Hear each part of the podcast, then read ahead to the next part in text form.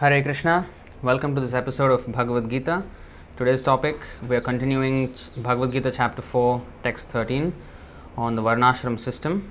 So, from yesterday, so we're continuing it today as well. ॐ नमो भगवते वासुदेवाय ॐ नमो भगवते वासुदेवाय ॐ नमो भगवते वासुदेवाय ॐ अज्ञानतिमिरान्धस्य ज्ञानाञ्जनशलाकया चक्षुरुन्मीलितं येन तस्मै श्रीगुरवे नमः। श्रीचैतन्यमनोभीष्टं स्थापितं येन भूतले। स्वयं रूपः कदा मह्यं ददाति स्वपदान्तिकं। वन्देऽहं श्रीगुरो श्रीयुतपदकमलं श्रीगुरून् वैष्णवांश्च। श्रीरूपं साग्रजातं सहगणरघुनाथान्वितं तं सजीवं साद्वैतं सावधूतं परिजनसहितं कृष्णचैतन्यदेवं श्रीराधाकृष्णपादान् सहगणललिता श्रीविशाखान्वितांश्च। हे कृष्णकरुणासिन्धो दीनबन्धो जगत्पते गोपेश गोपिकान्त राधाकान्त नमोऽस्तु ते तप्तकाञ्चन गौराङ्गी राधे वृन्दावनेश्वरी वृषभानुसुते देवी प्रणमामि हरिप्रिये वाञ्छाकल्पतरुभ्यश्च कृपा सिन्धुभ्य एव च। पतितानां पावनेभ्यो वैष्णवेभ्यो नमो नमः। नम ॐ विष्णुपादाय कृष्णप्रेष्ठाय भूतले श्रीमते भक्तिवेदान्तस्वामिनिति नामिने नमस्ते सारस्वतीदेवे गौरवाणी प्रचारिणे निर्विशेषशून्यवादी पाश्चात्यदेशतारिणे जय श्रीकृष्णचैतन्या प्रभुनित्यानन्द श्री अद्वैत गदाधर श्रीवासादि गौरभक्तवृन्द हरे कृष्ण हरे कृष्ण कृष्ण कृष्ण, हरे हरे। हरे राम हरे Ram. Ram Ram, Hare Hare. Thank you very much for coming on. And today we will be continuing um, on the chapter 4, text 13 of Bhagavad Gita, Varnashram system. So we have read part of the purport yesterday and we have gone into some um, descriptions of the Varnashram system from the Bhagavatam. So today we will be continuing and today we will be reading from this seventh canto of Srimad Bhagavatam, uh, chapters 11, 12, and also 14. So we will go through all these verses. Let's see if we can. And actually, there are two more chapters in the 11th canto, canto as well. So we will see how much we can do today. If not, if we can't finish today, then we will continue tomorrow. And then maybe we'll skip the AMA session for this week and maybe next week, you know. Let's see how that goes. Okay, so Srimad Bhagavatam, 7 canto, 11th chapter, the perfect society for social classes. And the next one, 12th chapter, is perfect society for spiritual classes. So the social classes are the Varna and the spiritual classes are the ashramas. So 7.11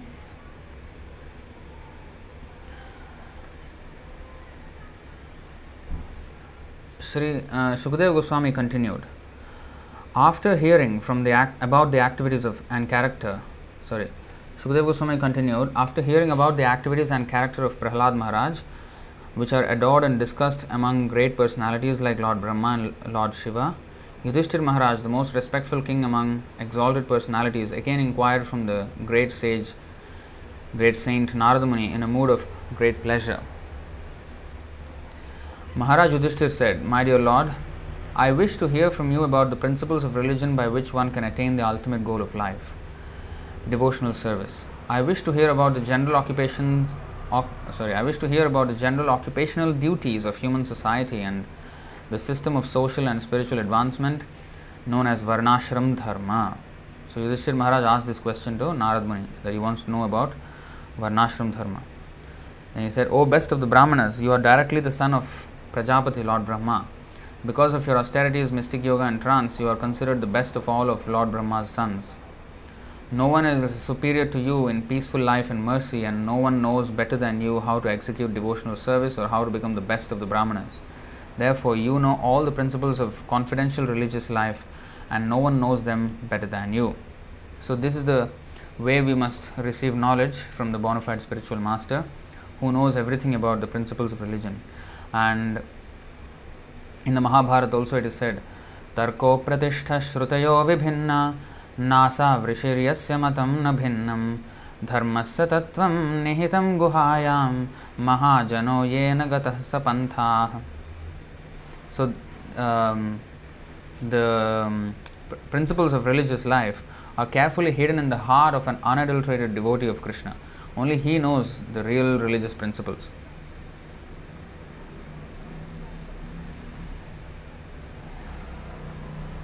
Sri Narad said, After first offering my obeisances unto Lord Krishna, the protector of the religious principles of all living entities, let me explain the principles of eternal religious system of which I have heard from the mouth of Narayana. So, uh, this is Naranarayan Rishi that he is referring to, who is still in Badrikashram. Actually, he, is, he states that in the next verse. Uh, so, again, when Yudhishthir Maharaj asked this question to Narad Muni about Varnashram Dharma, Narad Muni in turn said that I will explain this to you as I have heard from my superior authority. So, his Shiksha Guru Naranarayan Rishi, uh, his uh, Guru was Lord Brahma, and also he heard instructions from Naranarayan Rishi as well, and that is what he is mentioning here.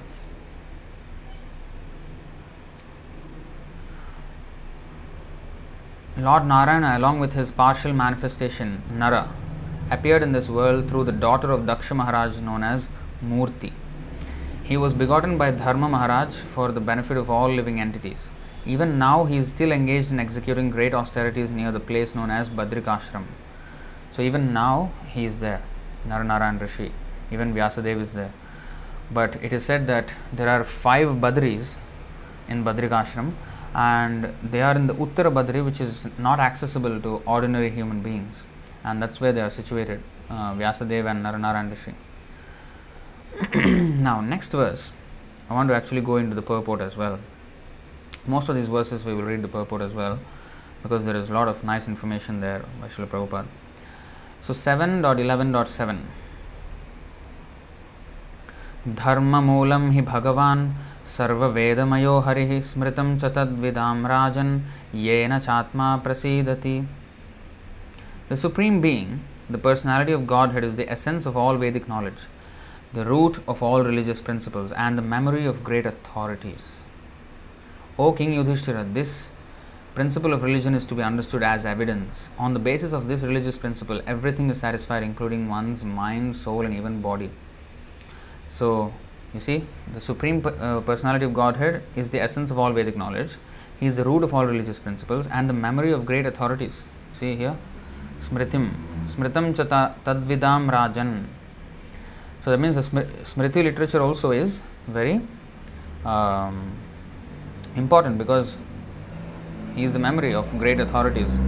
O King Yudhishthira, this principle of religion is to be understood as evidence. So Shruti, Smriti, all these are evidence. It's not that you know, as some uh, Mayavadis they say that Shruti is more important than Smriti. No, that is not that is not supported here. Hmm? Everything is important as long as it is from Krishna and his perfected devotees. On the basis of this religious principle, everything is satisfied, including one's mind, soul, and even one's body. So, purport as stated by Yamaraj, Dharmam tu sakshat bhagavat pranitam 6319. Yamaraj, representative of the Lord who takes care of the living beings after their death, gives his verdict as to how and when the living being will change his body. He is the authority and he says that the religious principles consist of the codes and laws given by God. No one can manufacture religion and therefore manufactured religious systems are rejected by the followers of the Vedic principles. In Bhagavad Gita 15.15 it is said, Vedaischa sarvairahameva vedya.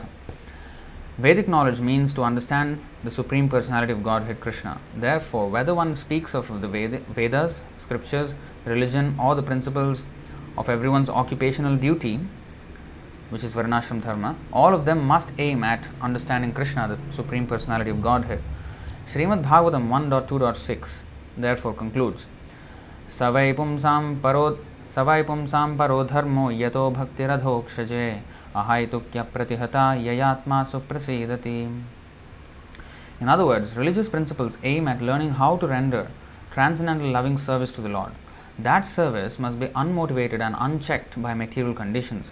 Then human society will be happy in all respects. The Smriti, the scriptures following the principles of Vedic knowledge, are considered the evidence of Vedic principles. There are 20 different types of scripture. See that? For following religious principles, and among them, the scriptures of Manu and Yagyavalkya are considered to be all pervading authorities. So there is Manusmriti and there is Yagyavalkya Smriti. So these two, among all the 20 different types of scriptures, are considered chief for you know for human society.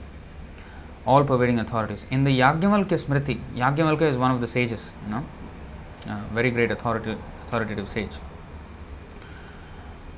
In the Yagyavalkya Smriti, it is said श्रुति स्मृति सदाचार स्वस्य च प्रियमात्मनः सम्यक् संकल्पः संकल्पजः कामो धर्ममूलम् idam smritam. One should learn human behavior from Shruti, the Vedas, and from Smriti, the scriptures following the Vedic principles. Srila Rupa Goswami in his Bhakti Rasamrita Sindhu says, श्रुति स्मृति पुराणादि पांचरात्र विधिम विना ऐकांतिकी हरेर भक्तिर उत्पाताय इव कल्पते The purport is that To become a devotee, one must follow the principles laid down in Shruti and Smriti. One must follow the codes of the Puranas and the Pancharatrika Vidhi. One cannot be a pure devotee without following the Shruti and Smriti, and the Shruti and Smriti without devotional service cannot lead one to the perfection of life. Therefore, from all the evidence, the conclusion is that without bhakti, the devotional service, there is no question of religious principles. God is the central figure in the performance of religious principles. Almost everything going on in this world as religion is devoid of any idea of devotional service and is therefore condemned by the verdict of Srimad Bhagavatam. Without devotional service, so called religious principles are only cheating. Next verse. This is um, actually how many verses here? Five verses here. सत्यं दया तपः शौचं तितिक्षेक्षा शमोदमः अहिंसा ब्रह्मचर्यं च त्यागः स्वाध्याय आर्जवं सन्तोषः समदृक्सेवा ग्राम्येहो परमः शनैः नृणां विपर्यये हेक्षा मौनमात्मविमर्शनम् अन्नाद्यादेः संविभागो भूतेभ्यश्च रथार्थतः तेष्वात्मदेवता बुद्धिः सु सुतरां नृषुपाण्डव श्रवणं कीर्तनं चास्य स्मरणं महतां गतेः सेवज्यान्, सेवज्यावनतिर्दास्यं सख्यम् आत्मसमर्पणं this is very similar to Prahlada Maharaja's nine processes of devotional service निर्णाम अयं परो धर्मः सर्वेषां समुदाहृतः त्रिंशल्लक्ष लक्षणवान् राजन् सर्वात्मा येन तुष्यति see this is very important these are the general principles now we are talking about varnashram system right so first he is telling the things that everyone should follow of all varnas and all ashramas. These are the things. These are the general principles to be followed by all human beings truthfulness, mercy, austerity, which means observing fast on certain days of the month, especially for us. Of course, there are many, many, you know, uh, very severe austerities, but for us, we should follow the austerities prescribed by the spiritual master. For us, it is like Ekadasi fasting and um, festival fasting and like that. So, truthfulness, mercy, austerity, observing fast on certain days of the month, bathing twice a day, tolerance, discrimination between right and wrong, control of the mind, control of the senses, non violence, celibacy, charity, reading of scripture, simplicity, satisfaction, rendering service to saintly persons, gradually taking leave of unnecessary engagements, observing the futility of the unnecessary activities of human society, remaining silent and grave and avoiding unnecessary talk, considering whether one is the body or the soul, distributing food equally to all living entities, both men and animals, seeing every soul, especially in the human form, as a part of the Supreme Lord, hearing about the activities and instructions given by the Supreme Personality of Godhead, who is the shelter of all saintly persons, chanting about these activities and instructions, always remembering these activities and instructions, trying to render service performing worship, offering obeisances, becoming a servant, becoming a friend, and surrendering one's whole self. O King Yudhishthira, these 30 qualifications must be acquired in the human form of life. Simply by acquiring these qualifications, one can satisfy the Supreme Personality of Godhead. See, these things we must acquire for every human being. See? See, Shravanam, Kirtanam, Chasa.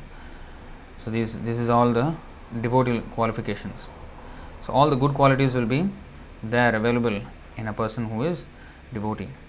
All these 30 qualities, good qualities, will automatically develop if we engage in Krishna's service in the nine processes that are mentioned here. So, next one 7, 11, 13. संस्कारा यत्रा विच्छिन्नाः सद्विजोजो जगादयम् इज्याध्ययनदानानि विहितानि द्विजन्मनां जन्मकर्मवदातानां क्रियाश्चाश्रमचोदिताः Those who have been reformed by the Garbhadhan uh, ceremony and other prescribed reformatory methods performed with Vedic mantras and without interruption, and who have been approved by Lord Brahma are Dvijas or twice born. So, first, actually, by the Vedic principle, there has to be Garbhadhan samskar. That means, um, before even conception, the, the husband and wife they take permission from the Guru and blessings of the Vaishnavas and then engage um, in sexual union for getting a good child. So there is a Garbhadhan samskara. So, so those who have been reformed by Garbhadhan and other way, prescribed reformatory methods. So there are Dasavita samskar, ten kinds of sanskar. So all these have to be followed actually by right, which is now totally forgotten in human society. Next. Um, and other prescribed reformatory methods performed with Vedic mantras and without interruption, and who have been approved by Lord Brahma are Dvijas or twice born. Such Brahmanas, Kshatriyas, and Vaishyas, purified by their family traditions and by their behavior, should worship the Lord, study the Vedas, and give charity. In this system, they should follow the principles of the four ashramas Brahmacharya, Grihastha, Vanaprastha, and Sannyas. So, one of the ten reformatory methods is the initiation, and that is the most important reformatory method. First, there is Garbhadhan Samskar and then there is Simanta Samskar in the seventh month of the pregnancy of the mother. And then when after one is born, then uh, there is the Jata Samskar. Hmm? Uh, then there is um, Namkaran, that means the name giving ceremony. Then there is, um, what is that? Uh, what is that? Um, Aksharabhyas, which is where he starts to you know learn. And then there is the Upanayan ceremony. Upanayan ceremony is when he actually goes to the Gurukul under the guidance of Guru. He he becomes a twice born. He is admitted into the spiritual Gurukul under the guidance of Guru. So that Diksha, when one takes shelter of a spiritual master, that is actually the most important. And then there is Vivaha Samskar, marriage. Then there is you know sannyas, vanaprastha sannyas, and so many you know like that. And final thing is the funeral rites, and then there is Shraddha ceremony after that. So these are all purificatory methods in human life. So these have to be followed actually in the Varnashram system, but now the Varnashram system is totally almost non existent in its pure form. See,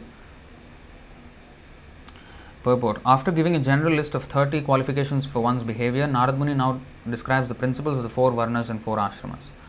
A human being must be trained in the above mentioned 30 qualities, otherwise, he is not even a human being. Then, among such qualified persons, the Varnashram process should be introduced. In the Varnashram system, the first ceremony for purification is Garbhadhana, which is performed with mantras at the, at the time of sex for pro- propagating a good child. One who uses sex life not for sensual pleasures but only to beget children according to the reformatory method is also accepted as a brahmachari.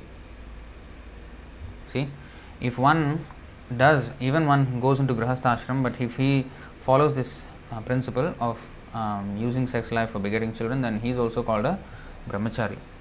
One should not waste semen on sensual pleasure, violating the principles of Vedic life. Restraint in sex is possible, however, only when the populace is trained in the above mentioned 30 qualities. Otherwise, it is not possible. Even if one is born in a family of Dvijas or twice born, if he has not followed the reformatory process, he is called a Dvija Bandhu, not of the twice born, but a friend of the twice born. The whole purpose of the system is to create good population. As stated in Bhagavad Gita, when women are polluted, polluted the populace is Varna Sankara. And when the Varna Sankara population increases, the situation of the entire world becomes hellish. Therefore, all the Vedic literatures strongly warn against creating Varnasankar population. When there is Varnasankara population, the people cannot properly con- cannot be properly controlled for peace and prosperity, regardless of great legislative assemblies, parliaments, and similar bodies, which is exactly what's happening today. Uh, Varnasankara population, the women and men are not trained in spiritual life, and the whole thing is di- in disarray. And they have these legislative assemblies, parliaments, and bodies of, and then there will be, I don't know, um, behavior which is completely against human life, and that is so rampant today. So next, विप्रस्याध्ययनाध्ययनादीनि षडन्यस्या प्रतिग्रहः राज्ञो वृत्तिः प्रजागोप्तुर् अविप्राद्वा करादिभिः Now, here starts actually what is to be duties of all the four varnas. For a Brahmana, there are six occupational duties. A Kshatriya should not accept charity, but he may perform the other five of these duties. A king or Kshatriya is not allowed to levy taxes on Brahmanas, but he may make his livelihood by levying minimal taxes, customs duties, and penalty fines upon his other subjects. Purport Vishwanath Chakravarti Thakur explains the position of Brahmanas and Kshatriyas as follows Brahmanas have six occupational duties, of which three are compulsory namely, studying the Vedas, worshipping the deity, and giving charity. By teaching, by inducing others to worship the deity, and by accepting gifts, the Brahmanas receive the necessaries of life. So, the three things that are compulsory is studying the Vedas, worshipping the deity, and giving charity. Now, the other three, by teaching, by inducing others to worship the deity, and by accepting gifts, the Brahmanas receive the necessaries of life. This is also confirmed in the Manu Samhita. षण्णां तु कर्मणामस्य त्रीणि कर्माणि जीविका यजनाध्यापने चैव विशुद्धाच्च प्रतिग्रहः Of the six occupational duties of the Brahmanas, three are compulsory, namely worship of the deity, study of the Vedas, and giving of charity. In exchange, a Brahmana should receive charity, and this should be his means of livelihood. A Brahmana cannot take up any professional occupational duty for his livelihood. The Shastras especially stress that if one claims to be a Brahmana, he cannot engage in the service of anyone else, otherwise, he at once falls from his position and becomes a Shudra. Srila Rupa Goswami and Sanatan Goswami belonged to a very respectful, respectful family, but because they engaged in the service of Nawab Hussain Shah, not even as ordinary clerks but as ministers, they were ostracized from Brahmanical society. Indeed, they became like Mohammedans and even changed their names. Unless a Brahmana is very pure, he cannot accept charity from others. Charity should be given to those who are pure. Even if one is born in a family of Brahmanas, if one acts as a Shudra, one cannot accept charity, for this is strictly prohibited. Although the Kshatriyas are almost as qualified as the Brahmanas, even they cannot accept charity. This is strictly prohibited in this verse by the word apratigraha. What to speak of the lower social orders, even the Kshatriyas must not accept charity. Now, there is, is, is, a uh, trend nowadays that you will give charity to the poor. You know, money especially, and uh, you know, all this opening of schools and all that. This, this is actually never there in the Vedic thing, Vedic civilization. The proper way is qualified Brahmanas should accept charity and they must distribute, as we have discussed yesterday. Uh, they have to distribute as beneficial services and prasadam for the society. That is the that is the proper way to do it. The king or government may levy taxes upon the citizens in various ways by revenue duties, customs duties, realization of fines, and so on, provided the king is able to give full protection to his subjects to assure the security of their life and property. Unless he is able to give protection, he cannot levy taxes. However, a king must not levy any tax upon the Brahmanas and the Vaishnavas fully engaged in Krishna consciousness. This is for the Kshatriyas, you know. Unless he is giving full protection to the, his subjects to assure the security of their life and property, he cannot levy taxes. Hmm. He should protect them not only materially but also spiritually. Construct temples, you know, uh, or arrange, organize that you know, Brahmanas can come and you know talk about Krishna and then you know like that. He has to make sure spiritually and materially everybody is protected. That is a Kshatriya's duty. Because Shastra, in the Shastra, there are so many rules. But then somebody has to be there to police those rules. That is the Kshatriya. If somebody, if, if they don't follow the rules, the population will go into unnecessary um, misdirection. So somebody has to make sure that those rules are followed by society. Like you can have a constitution, but if you don't have the police and the, and the justice department, then what is the use of the constitution, right? So like that, this, the Brahmanas, they actually disseminate the knowledge of Shastra. And then the Kshatriyas make sure that everybody is given facility to get this knowledge. That is spiritual protection. And material protection, of course, their life, anything, anything that happens, whether a thief or whatever, or even other um, kingdoms, other king may attack, they, the Kshatriyas must save them, must protect the people from material and spiritual, um, uh, what is that, calamity. 7, 11, 15. वैश्यस्तुवार्ता वृत्ति San नित्यं ब्रह्मकुलानुग, शूद्रस्य द्विज शुश्रूषा वृत्तिश्च स्वामिनो भवेत्। Okay.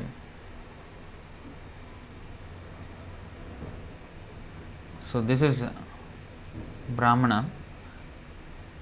thirteen 14 was kshatriya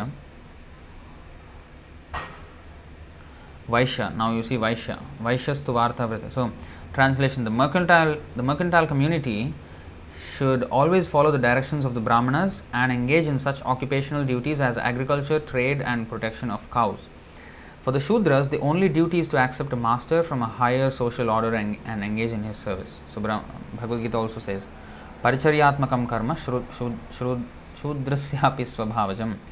So, the um, one activity of a Shudra is to be employed by others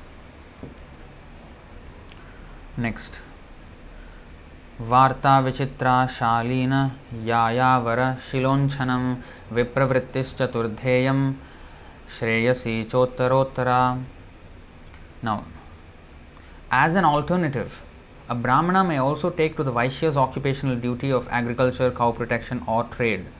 He may depend on that which he has received without begging. He may beg in the paddy field every day. He may collect paddy left in a field by its proprietor. So, you see four things. He may depend, first thing, the Brahmana may take to the Vaishya, Vaishya's occupational duty of agriculture, cow protection, and trade. Second, he may depend on that which he has received without begging. Whatever people give of their own accord, he may live of that. Then the next, he may beg in the paddy field every day. Hmm? He may collect paddy in the in a field, uh, sorry, paddy left in the field by its proprietor. Begging is one thing. Next is um, if paddy is no, without begging, he goes there and then whatever is left, whatever is fallen down on the ground, he may pick up those, and like that he may uh, take. Or he may collect food grains left here and there in the shops of grain dealers. These are four means of livelihood that may also be adopted by Brahmanas. Among these four, each of them in succession is better than the one preceding it. Means the whole point is to depend on the Lord for the protection. So, not working for it, but whatever is left off by the you know people, uh, those grains collect them and then use them, or even vegetables are like that. Those which are not sold or something like that, uh, take them and use. So, like that. A Brahmana is sometimes offered land and cows in charity, and thus for his livelihood he may act in the same way as a Vaishya by cultivating land, giving protection to cows, and trading off his surpluses. A better process, however, however, is to pick up grains from a field or from a dealer's shop without begging. जघन्योनोत्तमां वृत्तिम् अनापदि भजेन्नरः ऋते राजन्यम् आपत्सु सर्वेषामपि सर्वशः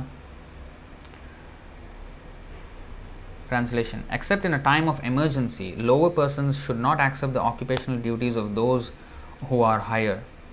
When when there is a, such an emergency, of course, everyone but the Kshatriya may accept the means of livelihood of others. so, what, what to do in an emergency is also stated. So, actually, everything is there in our Shastra how to live, how to organize a civilization. All nice instructions are there here. So, purport the occupational duty of a Brahmana should not be accepted by persons in lower social orders, especially Vaishyas and Shudras. For example, an occupational duty of the Brahmana is to teach Vedic knowledge, but unless there is an emergency, this professional duty should not be accepted by the Kshatriyas, Vaishyas, or Shudras. Even a Kshatriya cannot accept the duties of a Brahmana unless there is an emergency, and, and then, even if he does so, he should not accept charity from anyone else. Sometimes Brahmanas protest against our Krishna consciousness movement for creating Brahmanas from Europeans or, in other words, from Mlecchas and Yavanas. This movement, however, is here supported in Srimad Bhagavatam. At the present moment, society is in a chaotic condition and everyone has given up the cultivation of spiritual life, which is especially meant for the Brahmanas. Because spiritual culture has been stopped all over the world, there is now an emergency. Therefore, it is now time to train those who are considered lower and condemned so that they may become Brahmanas and take up the work of spiritual progress. So, it is actually an emergency situation right now. Not just this COVID 19, even otherwise. Even otherwise, because when people are completely out of spiritual touch, it is an emergency. It is no more human civilization. It is going way into the you know depths of abyss of uh, animal life. So it is actually an emergency. Although although the leaders of the world may not realize it as an emergency, they are considering now this COVID nineteen as an emergency. But just take the reasons why this COVID nineteen even came. Some meat eating, and you know, the meat eating if it is not allowed, then these things would not have been there.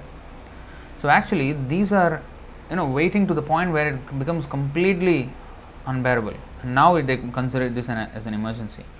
But according to Vedas, when there is decline in the religious practice, it is already an emergency. They, it is considered an emergency, as Prabhupada said here. Because spiritual culture has been stopped all over the world, there is now an emergency. And therefore, it is now time to train those who are considered lower and condemned, and so that they may become brahmanas um, and take up the work of spiritual progress. The spiritual progress of human society has been stopped, and this should be considered an emergency. Here is solid support from Narad Muni of the movement known as Krishna consciousness.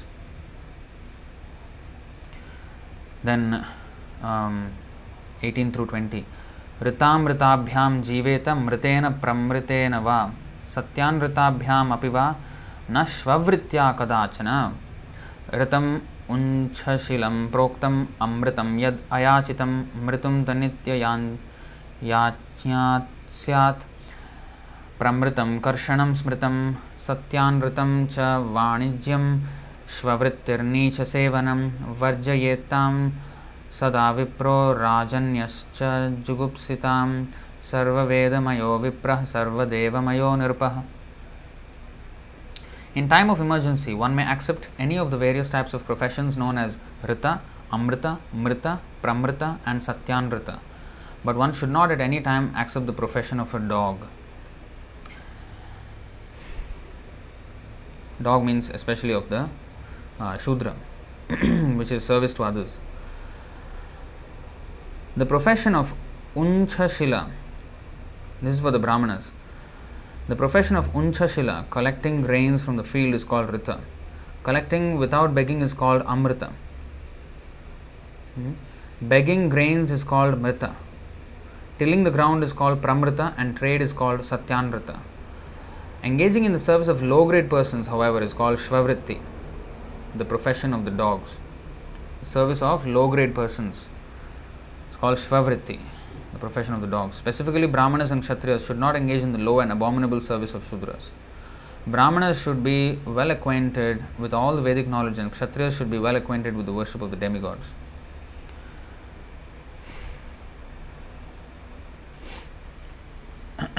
As stated in Bhagavad Gita, Chaturvarnyam Maya Srishtam Gunakarma Vibhagashaha, the four divisions of human society were created by the Supreme Lord according to the three modes of material nature and the work ascribed to them. Formerly, the principle of dividing human society into four sections, Brahmana, Kshatriya, Vaishya, Shudra, was strictly followed, but because of gradual neglect of Varnashram principles, Varna Sankara population developed and the entire institution has now been lost. In this age of Kali, practically everyone is a Shudra. Kalau Shudra Sambhavaha. Kalau Shudra Sambhavaha. And finding anyone who is a Brahmana, Kshatriya, or Vaishya is very difficult.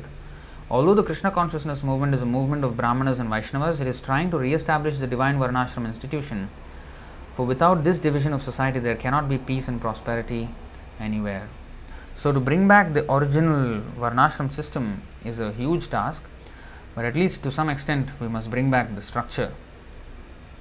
First, it of course requires uh, training of first class people like Brahmanas and train them in spiritual knowledge first, and then slowly, slowly um, manifest this whole Varnashram system.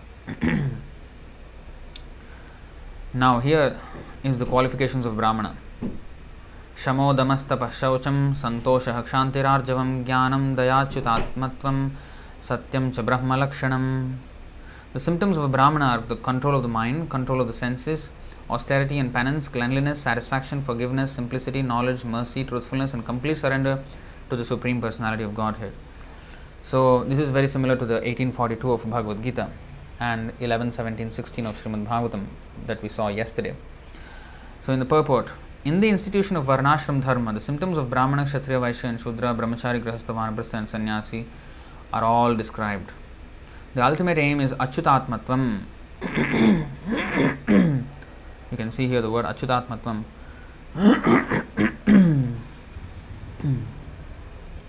Accepting oneself as an eternal servant of the Lord. See that? Uh, the ultimate aim is Achyutatmatvam to think always of the Supreme Personality of Godhead, Krishna or Vishnu. To make advancement in Krishna consciousness, one has to become a Brahmana with the above mentioned symptoms. Next, शौर्यं वीर्यं धृतिस्तेजस्त्यागश्चात्मजयः क्षमा ब्रह्मण्यता प्रसादश्च सत्यं च क्षत्रलक्षणम् to be influential in battle, unconquerable, patient, challenging, and charitable, to control the bodily necessities, to be forgiving, to be attached to the Brahmanical, Brahmanical nature, and to be always jolly and truthful. These are the symptoms of the Kshatriya. See, uh, and you can see that to be prasada, jolliness in any condition of life.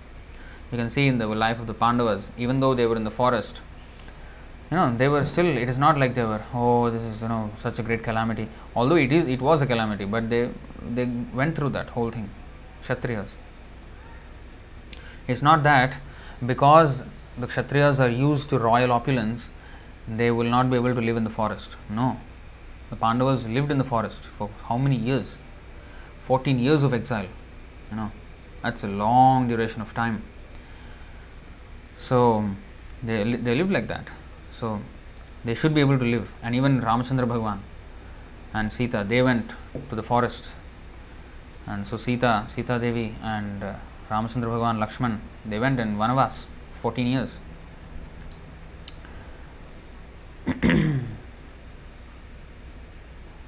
Next देवगुर्वच्युते भक्तिस्त्रिवर्गपरिपोषणम् आस्तिक्यम् उद्यमो नित्यं नैपुण्यं वैश्यलक्षणम् Naipunyam, expertise. Nipuna means expert. Nipun means expert. Shatkarma Nipuno Vipro. He is expert in six activities. Brahmana. Naipunyam means expertise. Now you see, being always devoted to the demigods, the spiritual master, and the supreme lord Vishnu, endeavoring for advancement in religious principles, economic development, and sense gratification, dharma, artha, and kama, believing the words of the uh, spiritual master and scripture, and always endeavoring with expertise in earning money. These are the symptoms of the Vaishya.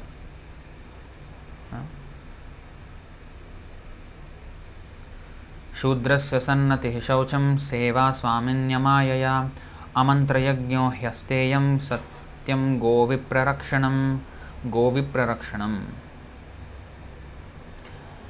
Offering obeisances to the higher sections of society, the Brahmanas, Kshatriyas, and Vaishyas, always being always very clean, being free from duplicity, serving one's master, performing sacrifices without uttering mantras, not stealing, always speaking the truth and giving all protection to the cows and brahmanas, these are the symptoms of the Shudra.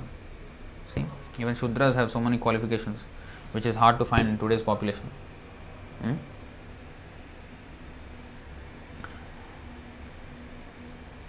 Purport It is everyone's experience that workers or servants are generally accustomed to stealing. a first class servant is one who does not steal. Here it is recommended that a first class Shudra must remain very clean, must not steal or speak lies, and must always render service to his master. A Shudra may attend sacrifices and Vedic ritualistic ceremonies along with his master, but he should not utter the mantras, for these may be uttered only by the members of the higher sections of society. Unless one is completely pure and has been raised to the standard of a Brahmana, Kshatriya, or Vaishya, In other words, unless one is a dvija, twice born, the chanting of mantras will not be fruitful. So, this is the, especially mantras like the Gayatri mantra and other Vedic mantras. But the Hare Krishna Mahamantra is so, it's called Mahamantra because usually, otherwise, mantras require qualification of the chanter. That's why nowadays, you know, the tape which, you know, Om Bhur Bhuvasuva, the Gayatri mantra, they just, you know, some woman is chanting and then in a song, in a, in a song uh, meter. This is actually not correct. It should not be chanted at all by those who are not twice born. Those who are not, those who have not received initiation, they should not chant the Gayatri mantra. They should not even hear it. But, you know, even if you hear it, there is, there's not going to be any use. Uh, we must receive the mantra from a bona fide spiritual master and we must be qualified with Brahmanical qualities and then we can chant the Gayatri mantra. That's why even in our movement, the Gayatri mantra is given only when the second initiation happens. When one is Brahmin initiated, then he receives the Gayatri mantra. So, um, that's why uh, this, these rules are there. But Hare Krishna Mahamantra, it is called Mahamantra. It's so powerful that it does not depend on initiation anymore. It, everybody, that's why Nityananda Prabhu, that uh, Bhaktivinoda Thakur song, he said, Jati Dhana Vidya Bala Nakore Apeksha. He distributed to everybody the holy name. Because even if one has no qualification, he can chant this Hare Krishna Mahamantra and become purified. Uh, so that's why this chanting of Hare Krishna Mahamantra is so powerful. That's why we are distributing. Our, our process is Sankirtan on the streets, you know, um, sing the Harinam and everybody can listen and follow It's so powerful mantra. Next, now Brahmana, Kshatriya, Vaishya, Shudra are finished. Now, duties of women in the Vedic culture. 7.11.25 स्त्रीणां च पतिदेवानां तच्छुश्रूषा नुकूलता तद्बन्धुष्वनुवृत्तिश्च नित्यं तद्व्रतधारणम् to render service to the husband, to be always favorably disposed toward the husband, to be equally well disposed toward the husband's relatives and friends, and to follow the vows of the husband, these are the four principles to be followed by women described as chaste. Purport It is very important for peaceful household life that a woman follow the vow of her husband. Any disagreement with the husband's vow will disrupt family life. In this regard, Chanakya Pandit gives a very valuable instruction. When there are no fights between husband and wife, the goddess of fortune automatically comes to the home. A woman's education should be conducted along the lines in, indicated in this verse. A woman's education should be conducted along the lines indicated in this verse. The basic principle for a chaste woman is to be always favorably disposed toward her husband. In Bhagavad Gita one dot forty it is said स्त्रीषु दुष्टासु वार्षणेय जायते वर्णसंकर if the women are polluted they will be varna sankara population in modern terms the varnasankara varnasankara are the hippies who do not follow any regulative injunctions another explanation is that when the population is varna varnasankara no one can know who is on what platform this is another thing you know why this thing that okay let's read this whole thing and then we will understand Another explanation is that the popula- when the population is Varnasankara, no one can know who is on what platform. The Varnashram system scientifically divides society into four Varnas and four Ashramas, but in Varna Sankara society, there are no such distinctions and no one can know who is who. In such a society, no one can distinguish between a Brahmana, a Kshatriya, Vaishya, and a Shudra. For peace and happiness in the material world, the Varnashram institution must be introduced. The symptoms of one's activities must be defined, and one must be educated accordingly. Then spiritual advancement will automatically be possible. See, the symptoms of one's activities must be defined. Nowadays, everybody can just do whatever they like, and uh, there's no difference between a Brahmana, Kshatriya, Vaishya, and Shudra anymore. So, this is Varna Sankara population. Actually, Sankara means mixture, Mishra um, means, you know, usually they used to keep it like that among families, like Kshatriya and Kshatriya, they marry, and Brahmana and Brahmana, they marry, and they follow all these rules w- before the birth, you know, everything, everything they follow. So, people were you know there was a structure to society hmm. but over time they did not follow and simply kept the family without any training within the family. Previously, it was yes. Usually, if you see the um, what is that kings of the Vedic times, usually the father and then his son becomes king and his son becomes king and his son becomes king. So it looks like nepotism, but actually no. Why then it was followed in the family? Because the training was there. The son used to be trained how to become a kshatriya and the qualities actually we also develop qualities from our parents and then we, we, we get those qualities. So, so if a person, a qualified kshatriya and a qualified kshatriya, kshatrani, then their son can very good chance to have kshatriya qualities as well.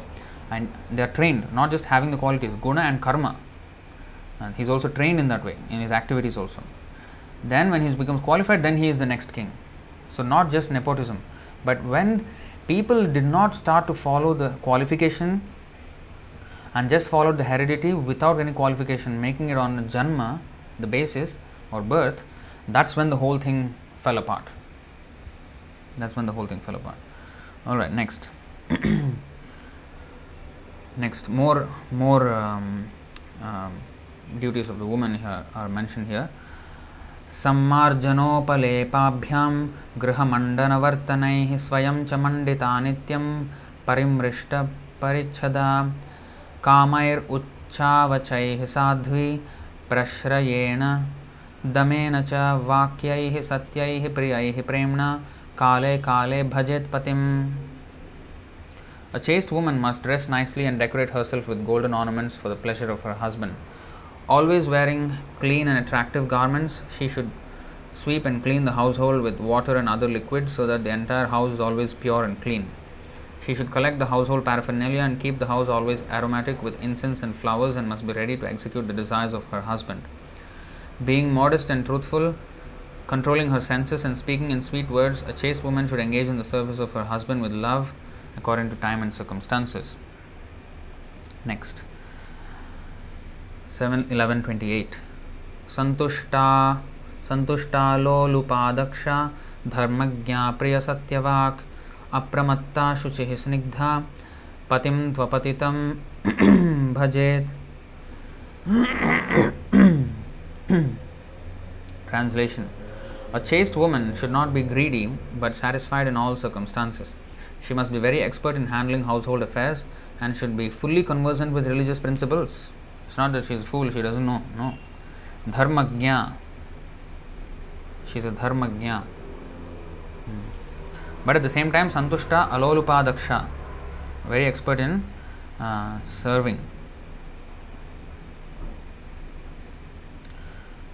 So, should be fully conversant with religious principles she should speak pleasingly and truthfully and should be very careful and always clean and pure. Thus, a chaste woman should engage with affection in the service of a husband who is not fallen. Patim tu apatitam bhajet, one who is not fallen. So, Prabhupada explains more in the purport here.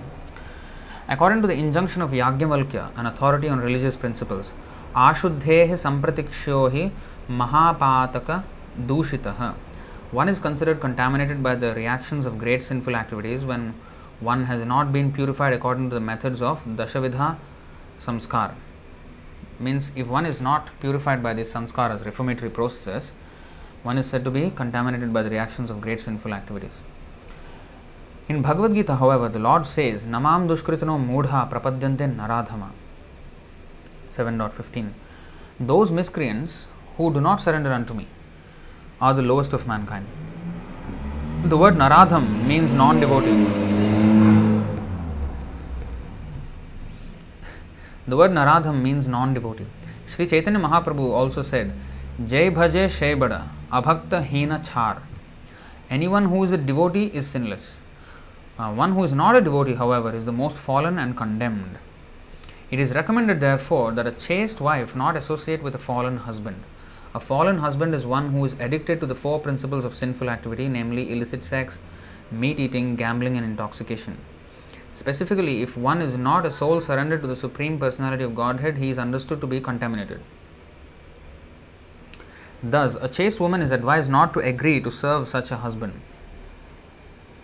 it is not that a chaste woman should be like a slave while, her husband is Naradhama, the lowest of men. See, so it isn't chastity doesn't mean you know um, one just has to silently take abuse from the from a fallen husband while in Naradham. so it is said, it is not that a chaste woman should be like a slave while her husband is naradham, the lowest of men. Although the duties of a woman are different from those of a man, a chaste woman is not meant to serve a fallen husband. If her husband is fallen, it is recommended that she give up his association. Giving up the association of her husband does not mean, however, that a woman should marry again and thus indulge in prostitution. If a chaste woman unfortunately marries a husband who is fallen, she should live separately from him. Similarly, a husband can separate himself from a woman who is not chaste according to the description of the Shastra. What is the description of Shastra? For him to take eventually Vanaprastha and Sannyas. The conclusion is that a husband should be a pure Vaishnava and that a woman should be a chaste wife with all the symptoms re- described in this regard Then both of them will be happy and make spiritual progress in Krishna consciousness. So, this, this is how it is to be done. Next, यापतिं हरिभावेन भजेत् श्रीरिव तत्परा हर्यात्मना हरेर्लोके पत्या श्रीरिव मोदते The woman who engages in the service of her husband, following strictly in the footsteps of the goddess of fortune, surely returns home back to Godhead with her devotee husband and lives very happily in the Vaikuntha planets. Purport The faithfulness of the goodness of fortune, sorry, the faithfulness of the goddess of fortune is the ideal for a chaste woman. The Brahma Samhita says 5.29 Lakshmi Sahasra Shatasam Brahma. In the Vaikuntha planets, Lord Vishnu is worshipped by many, many thousands of goddesses of fortune, and in Goloka Vrindavan, Lord Krishna is worshipped by many, many thousands of gopis, all of whom are goddesses of fortune. A woman should serve her husband as faithfully as the goddess of fortune. A man should be an ideal servant of the Lord, and a woman should be an ideal wife like the goddess of fortune. Then both husband and wife will be so faithful and strong that by acting together they will return home back to Godhead without a doubt. In this regard, Srila Madhvacharya gives his opinion. Very nice verse this is. हरिस्थित स्त्रीण Bhartari भावना शिष्याण गुरौ नि शूद्राण ब्राह्मणादिषु, भृत्याना स्वामी तथा हरिभाव उदीरितः। A woman should think of her husband as the supreme lord similarly a disciple should think of the spiritual master as the supreme personality of God a shudra should think of a brahmana as the supreme personality of God And a servant should think of his master as the Supreme Personality of Godhead. In this way, all of them will automatically become devotees of the Lord. In other words, by thinking in this way, all of them will become Krishna conscious. That also means, now it doesn't mean that the woman should you know, worship her husband like, you know, that, oh, you are Krishna. No representative of the Supreme Personality of Godhead. So that means the husband, the um, guru, the brahmana, and the master of a servant, all these are responsible positions. They must be acting as the representatives of Krishna. Then, of course, you can consider them as uh, you know representatives of Krishna. But, but if they don't act, um, if they don't behave like representatives of Krishna, then how to accept? Therefore, it is said in the five five eighteen, as you can see. I'll just go there and come back here. गुरुर्न स स्यात् स्वजनो न स स्यात् पिता न स स्यात् जननी न स स्यात् दैवं न तत्स्यान्न पतिश्च स स्यान् नमोचयेद्यः समुपेतमृत्युम् One who cannot deliver his dependents from the path of repeated birth and death should never become a spiritual master, a father, a husband, a mother, or a worshipable demigod. Now, if you see this verse just now, Harir Asmin Sthita Iti, is Madhvacharya's verse.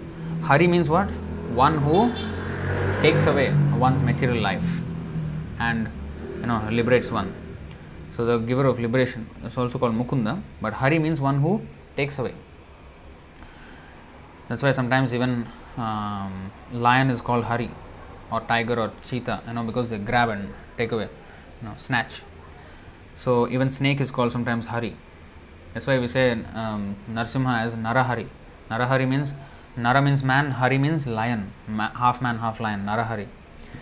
So one who snatches away. So Hari means one who snatches away one's material life and you know um, purifies him, liberates him.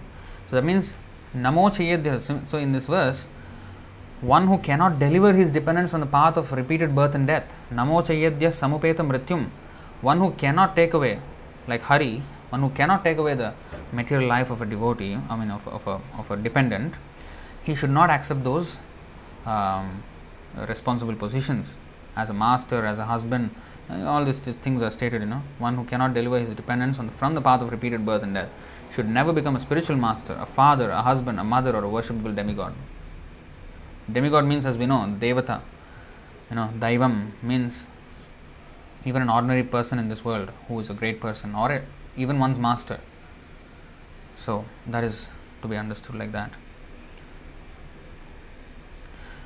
Next eleven seven eleven thirty वृत्ति शंकर जातीना तत्कुलता भवेत अचौराण अपापा अंत्यजान अंत्यजातेवसायिना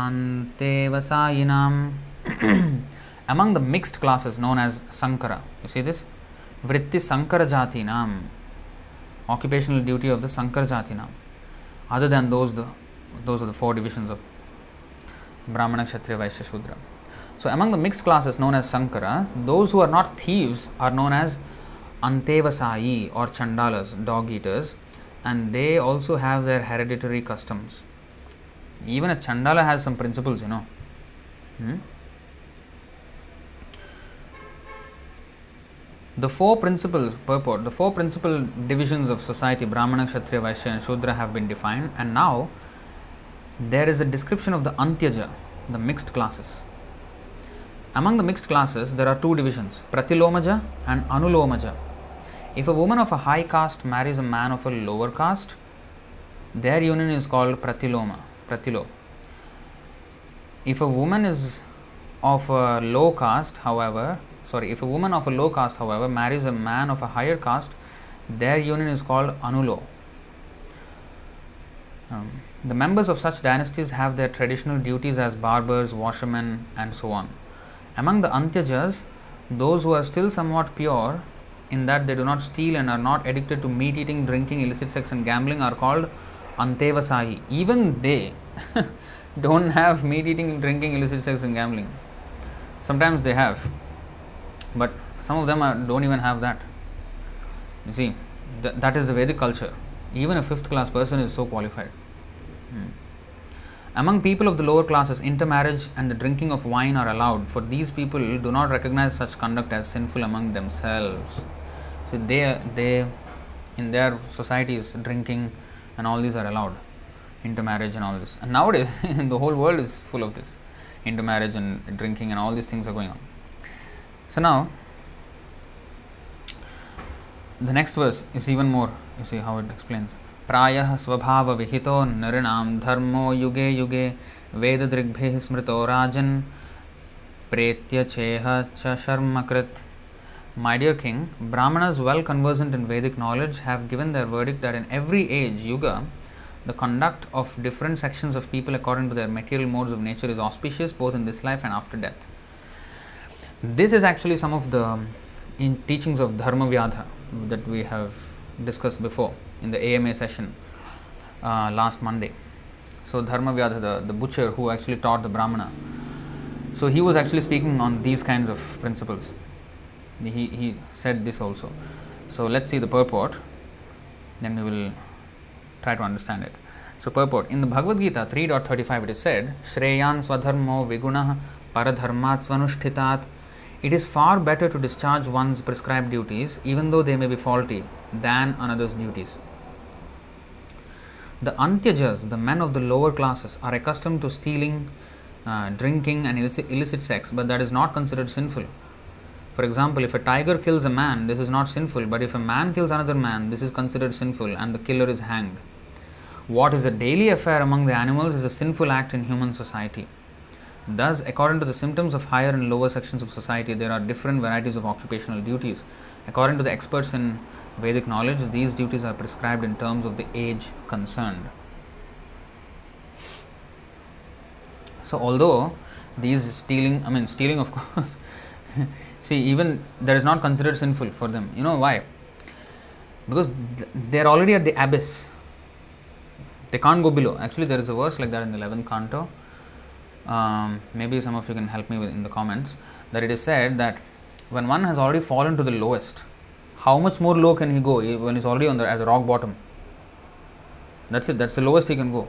So, so that's why, if a if a if um, fallen person in society does something bad like illicit sex, or intoxication or meat eating, it is just like a daily affair for them. But if a devotee, oh, he does some meat eating, illicit sex, gambling, intoxication, oh, this is not excusable. Hmm?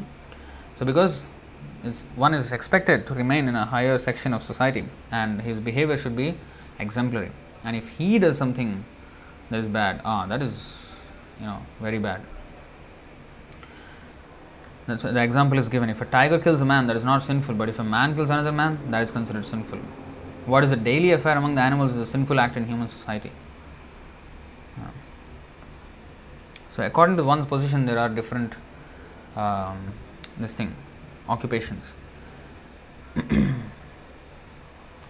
Next, वृत्त्या स्वभावकृतया वर्तमानः स्वकर्मकृत् हित्वा स्वभावजं कर्म शनैर्निर्गुणत निर्गुणतामियात्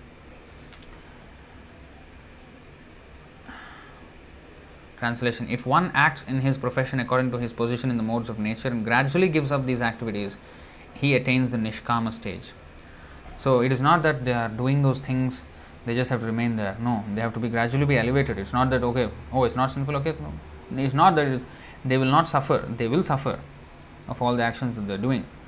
But the suffering, as we know, we should, be underst- we should understand it like this. We will go here 5, 26, 3. Everybody has suffering, but it is like this 5.26.3 just as by executing various pious activities one achieves different positions in heavenly life, by acting impiously one achieves different positions in hellish life. Now, you see, those who are activated by the material mode of ignorance engage in impious activities, and according to the extent of their ignorance, they are placed in different grades of hellish life. See that? Based on the extent of their ignorance. If one acts in the mode of ignorance because of madness, his resulting misery is the least severe.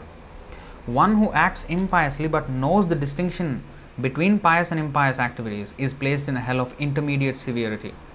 And for one who acts impiously and ignorantly because of atheism, the resultant hellish life is the worst.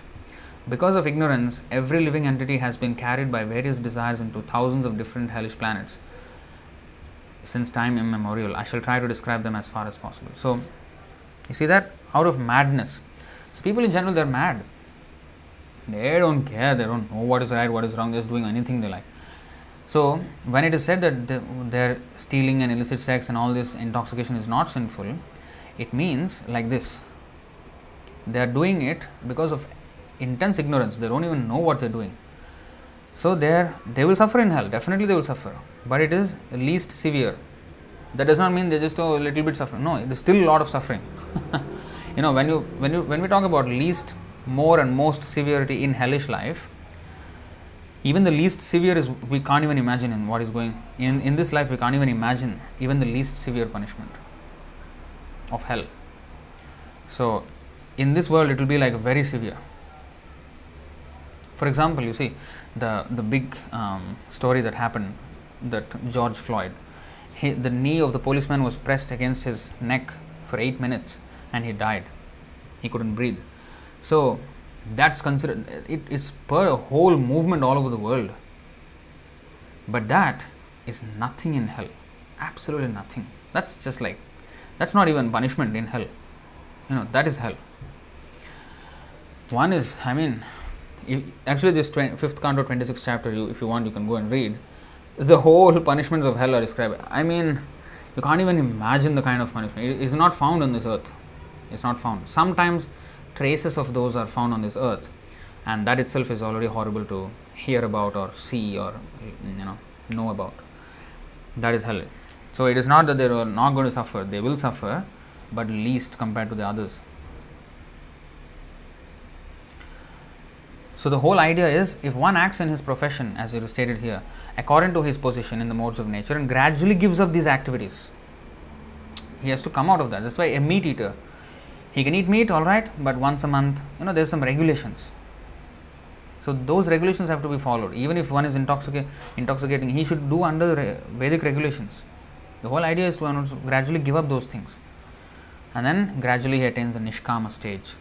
So, if one purport, if one gradually gives up his hereditary customs and duties and tries to serve the Supreme Personality of Godhead in his natural position, he is able to, uh, he is gradually able to become free from these activities and he attains the stage of Nishkama, freedom from material desires. Next.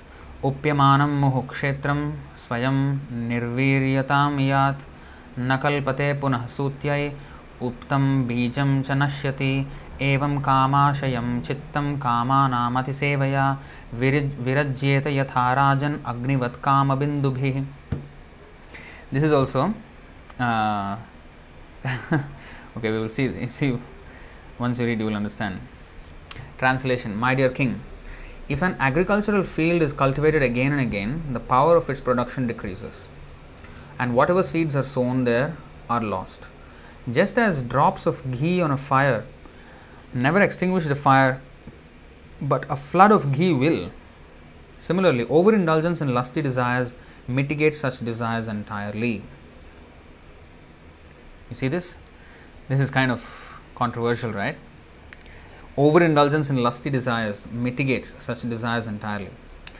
So, all right, purport. If one continuously sprinkles drops of ghee on a fire, the fire will not be extinguished. But if one suddenly puts a lump of ghee on a fire, the fire may possibly be extinguished entirely. Similarly, those who are too sinful and have thus been born in the lower classes are allowed to enjoy sinful activities fully, for thus there is a chance that these activities will become detestful to them and they will get the opportunity to be purified. There is a chance. So, what happens is when they are frustrated in their attempts, then they may question all this, I mean, question life. Why? Why? I mean, why am I not happy after all these things, after all that I have done? A good example is Yamunacharya. He enjoyed so much in the first half of his life. Ramanujacharya's guru, Yamunacharya. He was a king and he enjoyed so much in his life with women and wine and everything. But then, after that, he became a devotee because he was fed up with the whole materialistic way of life. So, sometimes that can happen, but again, it's not a guarantee. You see, he, just like a lump of ghee, you know, if there is, suppose there is, um, you know, why a lump of ghee will possibly extinguish the fire? Because there's no oxygen to burn it. If, if, if there is so much ghee that, you know, it's like one big slab of ghee is poured on a, you know, one big bucket of ghee is poured on a fire and there's no, because two things are required for fire the, the, the, the fuel and the air. So, if the whole fuel covers the air entirely, it can it can extinguish the fire.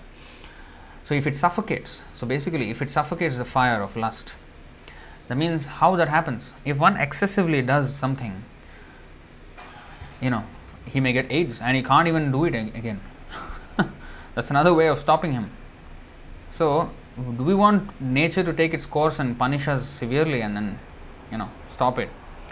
Or we want to, um, you know, voluntarily give them up and take up spiritual life with Vishaya Vinivartante. This is a much better um, process. Second chapter, 59th verse here you can see. विषया विनिवर्तन्ते निराहार सदेहिनः रसवर्जं रसोप्यस्य परं दृष्ट्वा निवर्तते The embodied soul may be restricted from sense enjoyment through the though the taste for sense objects remains. But seizing such engagements by experiencing a higher taste, he is fixed in consciousness. So although today just now that verse said that overindulgence in lusty desires mitigates such desires entirely, there is a chance for it, but it can also work the other way around because Maya will not stop. Like, for example, we wanted to satisfy lust how many lifetimes, how many millions of lifetimes have we spent in this material world trying to satisfy the same damn lust?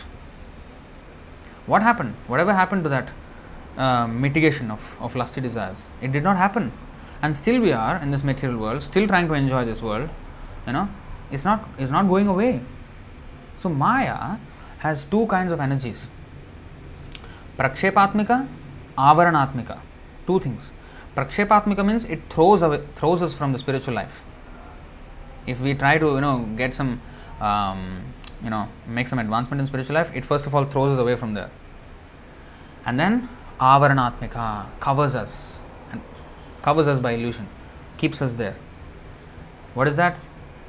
Um, makes us believe that oh, actually this is uh, after all nice. It, uh, you know, material world is not that bad actually. You know, as the devotees say. So these kind of feelings are given by Maya. So even if one enjoys a lot, the desire to enjoy doesn't go. You see, even an, even one one is an invalid, it will not go actually. But there's sometimes a chance. Like for example, the perfect example is um, Prabhupada preached to the hippies. They were into illicit sex and gambling, intoxication. I mean, especially intoxication, meat eating, and illicit sex, rampant. But they were so disgusted with their lives and just like don't know what to do with their lives, and they got frustrated. And when Prabhupada went there and they took it up, not all, but you know, many people took it up. So overindulgence in that got some uh, spirit of renunciation in them. It will only be sustained if it is added with Krishna consciousness. It is not that because the thing is now extinguished, it is it will never rise again. No, that will not happen. It will again rise. So if it is added with Krishna consciousness, or if if a person is completely done with all kinds of material enjoyment and then frustrated, at that time if he takes up devotional service, yes. Otherwise, after some time, just like when we are hungry, we want to eat, and we maybe end up even overeating because of our eagerness to eat, and everything everything feels tasty when you're hungry, even if it is like otherwise we would not have even touched. But if you're hungry, oh, you you will eat anything. So, so but after overeating, you'll get so disgusted with eating. That's another example where by overeating no more you you give your i mean if somebody gives us the, our favorite um, sweet maybe rasgulla or you know, gulab jamun or you know the, what is that uh, uh, what is rabdi or anything like that or any uh, samosas whatever one is one's favorite is if even one is given that he will want to puke he will want to vomit because the thought of food will just make him vomit uh, he just cannot think of it but it looks like he's disgusted about the food but what happens? Next day, again hungry. That's the thing. The same with lust. So, it yes, the desire goes off entirely, but it's not solved at the root. The problem is not solved at the root. Uh, so, unless there is Krishna consciousness to replace that lust, the love of Godhead to replace that lust, it cannot be permanently removed. So, that's what we have to understand. You see this Mm. You see this 9 19 16. यादुस् यादुस्त्यजा दुर्मतिभिर्जीर्यतो या न जीर्यते ताम तृष्णाम दुःख निवहाम शर्म कामोद्धृतम त्यजेत For those who are too attached to material enjoyment, sense gratification is very difficult to give up. See that? Even when one is an invalid because of old age, one cannot give up such desires for sense gratification. Therefore, one who actually desires happiness must, must give up such unsatisfied desires, which are the cause of all tribulations. But for those people who are addicted to this, they won't even hear this, listen to these kind of uh, instructions where you have to give up and all that. No, they just want to go full throttle into that. What happens? And they have to learn the hard way. They'll get some aids or something, then they will realize, and then, you know, I should not have done or you know anything can happen not just aids there are so many psychological problems that happen if one is you know um, uncontrollably having sex he will have so many psychological problems and even social problems so many so that way he has to learn and or he will become disgusted with the whole thing because everything is just turning against him that way so either we learn that hard way or learn the better way all right next this is a very important verse. Prabhupada quoted this many times. 11, 7 11 35. यस्य यल्लक्षणं प्रोक्तं पुंसो वर्णाभिव्यञ्जकं यदन्यत्रापि दृश्येत तत्तेनैव विनिर्दिशेत् if one shows the symptoms of being a Brahmana, Kshatriya, Vaishya, or Shudra as described above, even if he has appeared in a different class, he should be accepted according to those symptoms of classification. So he should be classified. People must be classified according to the symptoms of classification rather than the birth.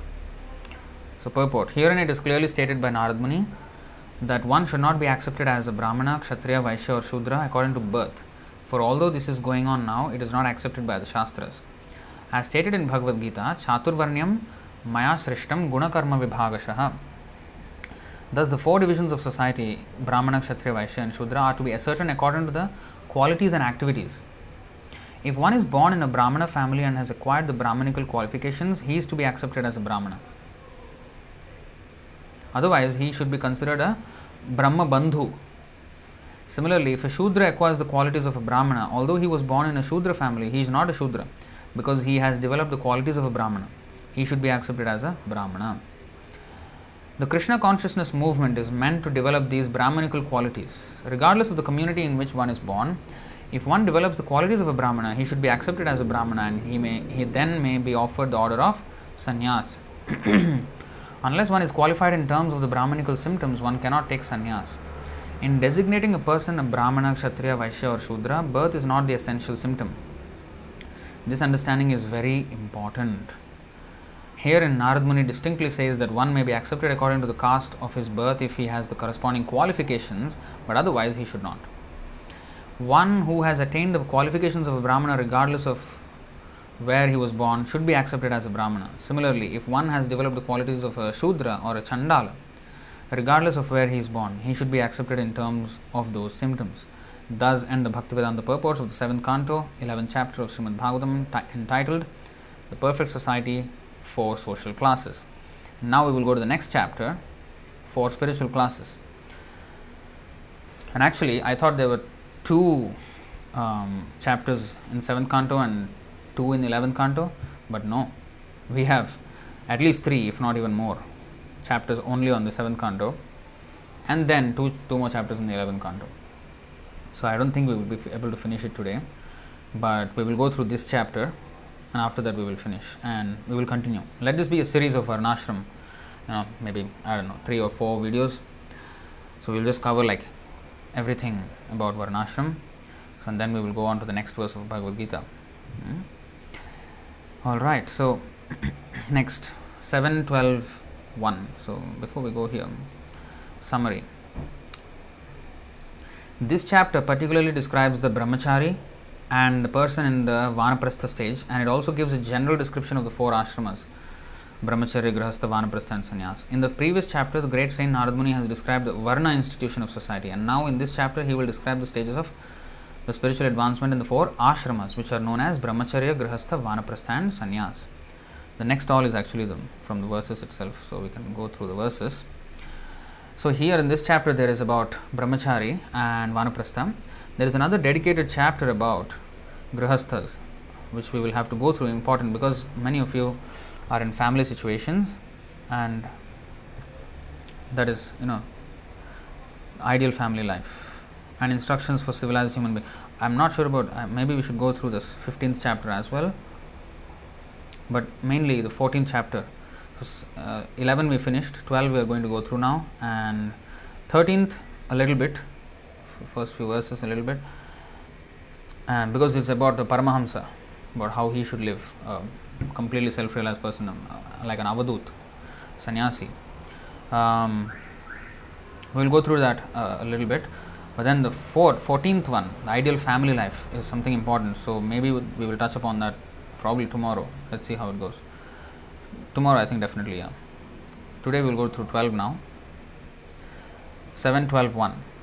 Let's see how many verses are actually there. 31 verses. So we just finished 35 verses from the 11th, 11th chapter. Now 31 verses from here. Sri Narada Vacha. ब्रह्मचारी गुरुकुले वसंदातो गुरोर्त वसंदातो गुरोर्त आचरंदास वनीचो गुरव सुदृढ़ सौहृद। Narada Muni said a student should practise this is about brahmachari. उसी ब्रह्मचारी? ब्रह्मचारी गुरुकुले। वसंदातो गुरोर्त a student should practise completely controlling his senses he should be submissive and should have an attitude of firm friendship for the spiritual master. With a great vow, the brahmachari should live at the Gurukul only for the benefit of the Guru. So he has no personal motives, nothing in his life. Brahmachari means just for Guru, that's it. सायं प्रातर उपासीत गुर्वज्ञर्क सुरोत्तमान् सन्धे उभे च यतवाग् जपन् ब्रह्म समाहितः At both junctions of day and night, namely in the early morning and in the evening, he should be fully absorbed in thoughts of the spiritual master, fire, the sun god, and Lord Vishnu, and by chanting the Gayatri mantra, he should worship them.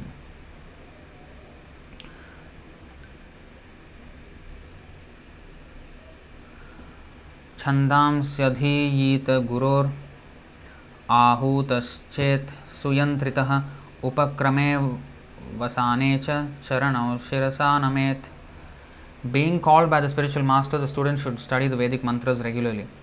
Every day, before beginning his studies and at the end of his studies, the disciple should respectfully offer obeisances unto the spiritual master, which is why we chant the Om Namo Bhagavate Vasudevaya, Om Ajnanatimirandhasya, and all those prayers before we start start the lecture is because of this. And after the after the studies also, at the end also we will say, you know, Bhagavad Gita की जय श्रील प्रभुपाद की जय and all that so this because of this next मेखलाजिन वासांसी जटादंड कमंडलून बिभ्रियाद उपवीतम च दर्भपाणिर्यथोदित so okay carrying pure kusha grass in his hand brahmachari should dress regularly with a belt of straw and with deer skin garments he should wear matted hair carry a rod and water pot and be decorated with um, a sacred thread as recommended in the Shastras. So, definitely, these are not being followed now because this is, if you are staying in the forest, yes. So, in today's context, especially in Chaitanya Mahaprabhu's movement, he did not want you know matted hair and all these hippie kind of features. He wanted clean. Actually, you can see there's one verse, I think in Chaitanya Charitamrita, Madhyalila, twenty dot seventy I think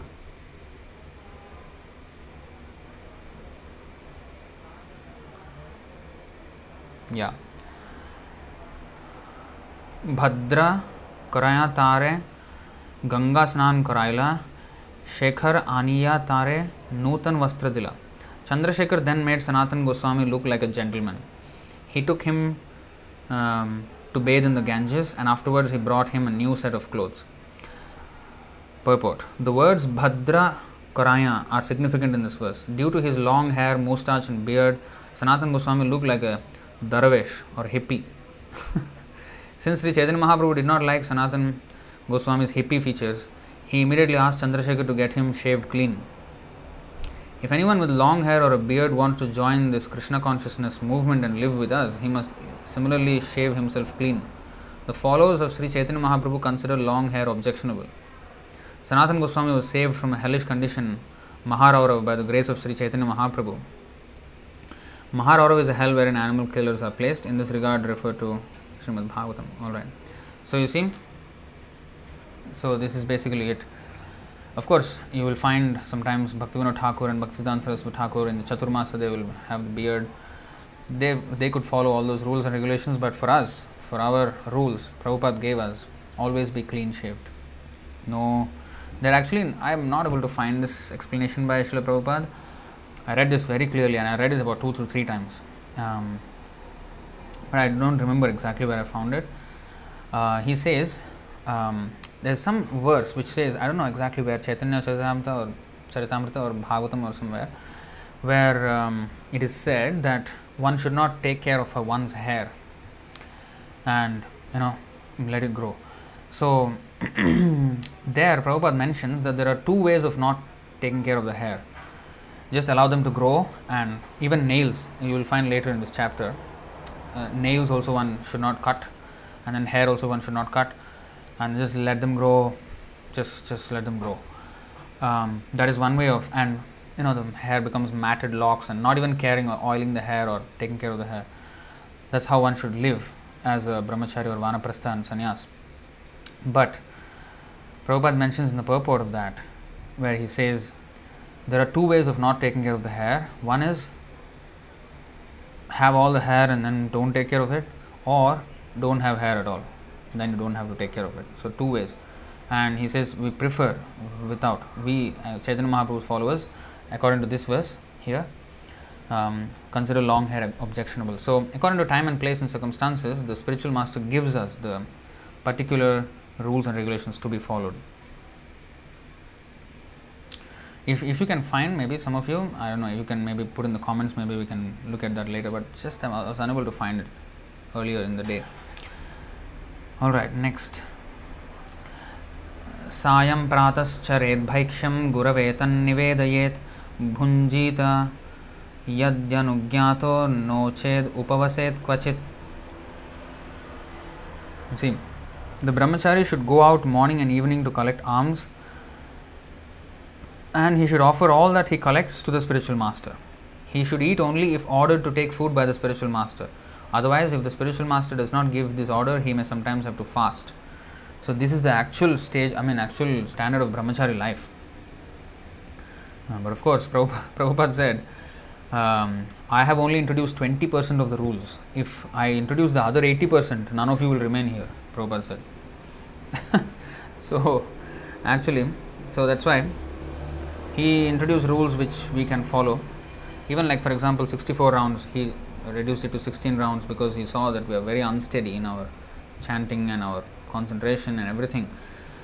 So, whatever the rules are given by Srila Prabhupada, we should follow according to time and circumstance, but this is the gold standard of not to be followed now. Not that, oh, now I want to follow Prabhu this one, I want to have this beard and you know, all the hair, and all like a madman. No, not allowed because Prabhupada said no. And Chaitanya Mahaprabhu also got Sanatana Goswami shaved clean, you know, so we can't do this.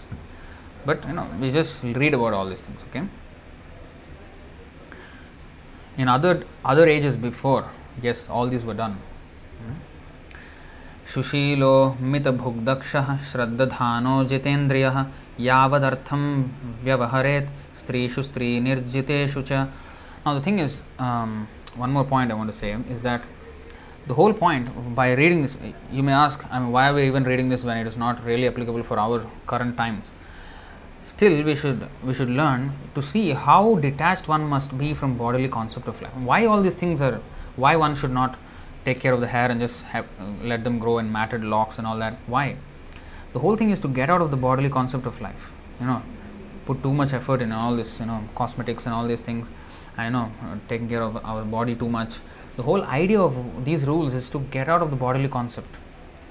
So, even if it looks dirty and you know looks like a ghostly haunted person, doesn't matter. That was the that is the intention to get out of the bodily concept, not be attracted to the body always. But even though we may not follow exactly this, we should understand how serious it is, how seriously we should get out of the bodily concept of life. That is the whole point of things. Okay, this is uh, very nice um, here. Strishu stri nirjiteshu ta uh. Okay, next. A brahmachari should be quite well behaved and gentle and should not eat or collect more than necessary. He must always be active and expert, fully believing in the instructions of the spiritual master and the Shastra. He must always be active and expert, fully believing in the instructions of the spiritual master and Shastra. He should not be lazy fellow. No, brahmachari means not lazy fellow.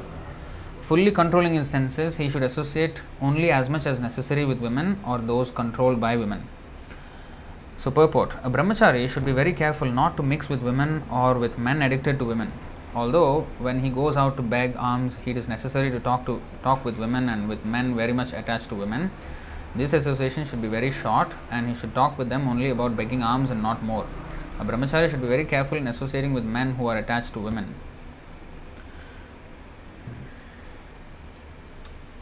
film.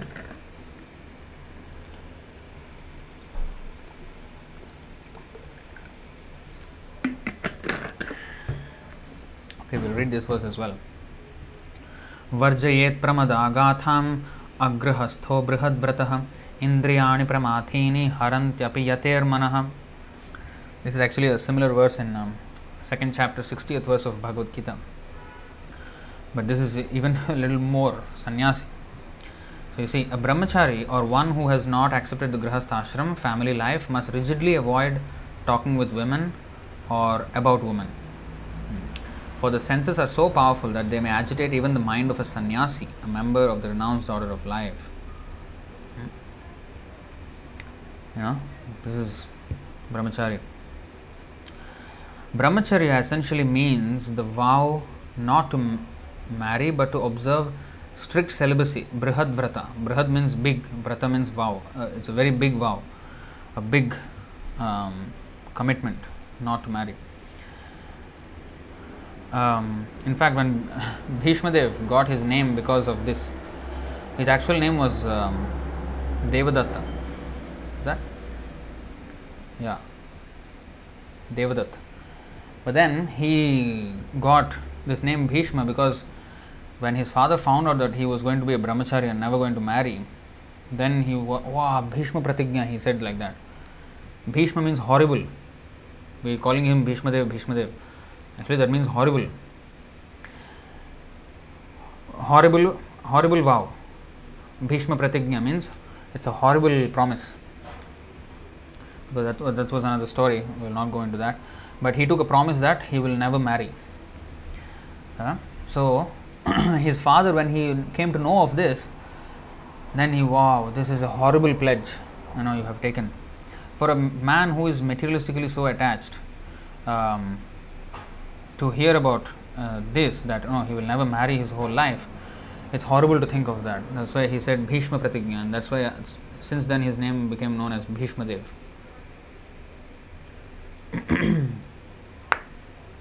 as we have said before, you know, when somebody has given up his life and wanted to become brahmachari, um, he is chanting Hari Bol, Hari Bol, and his family members are thinking horrible, horrible. Know.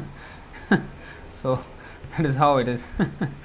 so for the materialist, this is horrible, and for the person who is chanting Hari Bol, Hari Bol, you know, in devotee, for him that is horrible. I mean, to be entangled in family life. so. The injunction um, again, brahmachari or sannyasi should avoid talking with women or reading literature concerning talks between man and woman. Uh, for for the for a record, there was one sannyasi in ISKCON who guru who was a guru who fell down badly. He wrote even a sex novel. Here it is said we should not lit- read literature like that or watch videos like that, of course. But there he actually wrote a book, you know, a sex novel one of the ISKCON gurus. How badly fallen because of his offenses. it's called Sanatorium. You know, if you want, you can see in the Google, you will see the title Sanatorium. It's a sex novel written by a so called guru. Uh, what is this? You know, this is complete. So, this happened. So, the injunction restricting association with women is the basic principle of spiritual life. Associating or talking with women is never advised in any of the Vedic literatures. The entire Vedic system teaches one to avoid sex life so that one may gradually progress from brahmacharya to grihastha, from grihastha to vanaprastha, and from vanaprastha to sannyas, and thus give up material enjoyment, which is the original cause of bondage to this material world. The word brihadvrata refers to one who has uh, dedicated not to marry, or in other words, not to indulge in sex life throughout his entire life. Next, Kesha Prasadhanonmarda स्नपनाभ्यञ्जनादिकं गुरुस्त्रीभिर्युवती युवतिभिः कारयेन्नात्मनो युवा if if the wife of the spiritual master is young if the wife of the spiritual master is young a young brahmachari should not allow her to care for his hair massage his body with oil or bathe him with affection like a mother the purport the relationship between the student or disciple and the wife of the spiritual master or teacher is like that between son and mother. A mother sometimes cares for her son by combing his hair, massaging his body with oil, or bathing him. Similarly, the wife of the teacher is also a mother, Guru Patni, and therefore she may also care for the disciple in a motherly way. If the wife of the teacher is a young woman, however, a young brahmachari should not allow such mother to touch him. This is strictly prohibited. There are seven kinds of mothers Atma Mata, Guru Patni, Brahmani, Rajapatnika, Dhenurdhatri Tatha Prithvi, Saptaita, Matarah Smritaha. These, mother, these mothers are the original mother, the wife of the teacher or spiritual master, the wife of a brahmana, the king's wife, the, the cow, the nurse, and the earth. Unnecessary association with women, even with one's mother, sister, or daughter, is strictly prohibited. This is human civilization. A civilization that allows men to mix unrestrictedly with women is an animal civilization. In Kali Yuga, people are extremely liberal, but mixing with women and talking with them as equals actually constitutes an uncivilized way of life. But this is a normal thing in today's, you know. Okay, this is नन्वग्निः प्रमदानामघृतकुम्भः समः पुमान् सुतामपि रहोजह्यादन्यदा यावदर्थकृत् Woman is compared to fire and a man and man is compared to a butter pot. Therefore, a man should avoid associating even with his own daughter in a secluded place. Similarly, he should also avoid association with other women. One should associate with women only for important business and not otherwise. If a butter pot and fire are kept together, the butter within the pot uh, will certainly melt. Woman is compared to fire and the man is compared to a butter pot. However advanced one may be in restraining the senses, it is almost impossible for a man to keep himself controlled in the presence of a woman, even if she is his own daughter, mother, or sister. Indeed, his mind is agitated even if one is in the renounced order of life. Therefore, Vedic civilization carefully restricts mingling between men and women. If one cannot understand the basic principle of restraining association between man and woman, he is to be considered an animal. that is the purport of this verse. Next. कल्पयित्वात्मना यावद् आभासमिदमीश्वरः द्वैतं तावन्न विरमेत् ततो ह्यस्य विपर्ययः As long as a living entity is not completely self realized, as long as he is not independent of the misconception of identifying with his body, which is nothing but a reflection of the original body and senses, he cannot be relieved of the conception of duality, which is epitomized by the duality between man and woman. Thus, there is every chance that he will fall down because his intelligence is bewildered. this is an important uh, thing because sometimes uh, some people who are inexperienced in our movement they ask questions like this that why you know in kirtan for example man and woman are kept separate you know why this distinction and um, you know they get a little bit especially women ask this kind of questions you know why why we have to separate from the man or you know I mean, and when put together and some molestation happens and then they will again complain so the thing is they say that oh if you consider everybody equal then why you, you know why women must have different roles and men must have different roles in, in devotional service also. Uh, there are you know certain duties for the woman, certain duties for the man. So if we are all souls, we are all equal, Pandita Samadarshina, then why why not equal everywhere? This is the answer. See, we'll read again the translation. As long as a living entity is not completely self-realized, as long as he is not independent of the misconception of identifying with his body, which is nothing but a reflection of the original body and senses, he cannot be relieved of the conception of duality, which is epitomized by duality between man and woman. Thus, there is every chance that he will fall down because his intelligence is bewildered. Now, let's read the purport. Here is another important warning that a man must save himself from attraction to woman. Until one is self realized, fully independent of the illusory conception of the material body, the duality of man and woman must undoubtedly continue but when one is actually self realized, this distinction ceases. You see that? Until one, one is self realized, fully independent of the illusory conception of the material body, the duality of man and woman must undoubtedly continue. But when one is actually self realized, this distinction ceases. Vidya vinaya sampanne brahmane gavihastini shunichaiva swapake cha pandita samadarshinaha. The humble sage, by virtue of true knowledge, sees with equal vision a learned and gentle Brahmana, a cow, an elephant, a dog, and a dog eater, outcast. 5.18 Bhagavad Gita. On the spiritual platform, the learned person not only gives up the duality of man and woman, but also gives up the duality of man and animal. This is the test of self realization.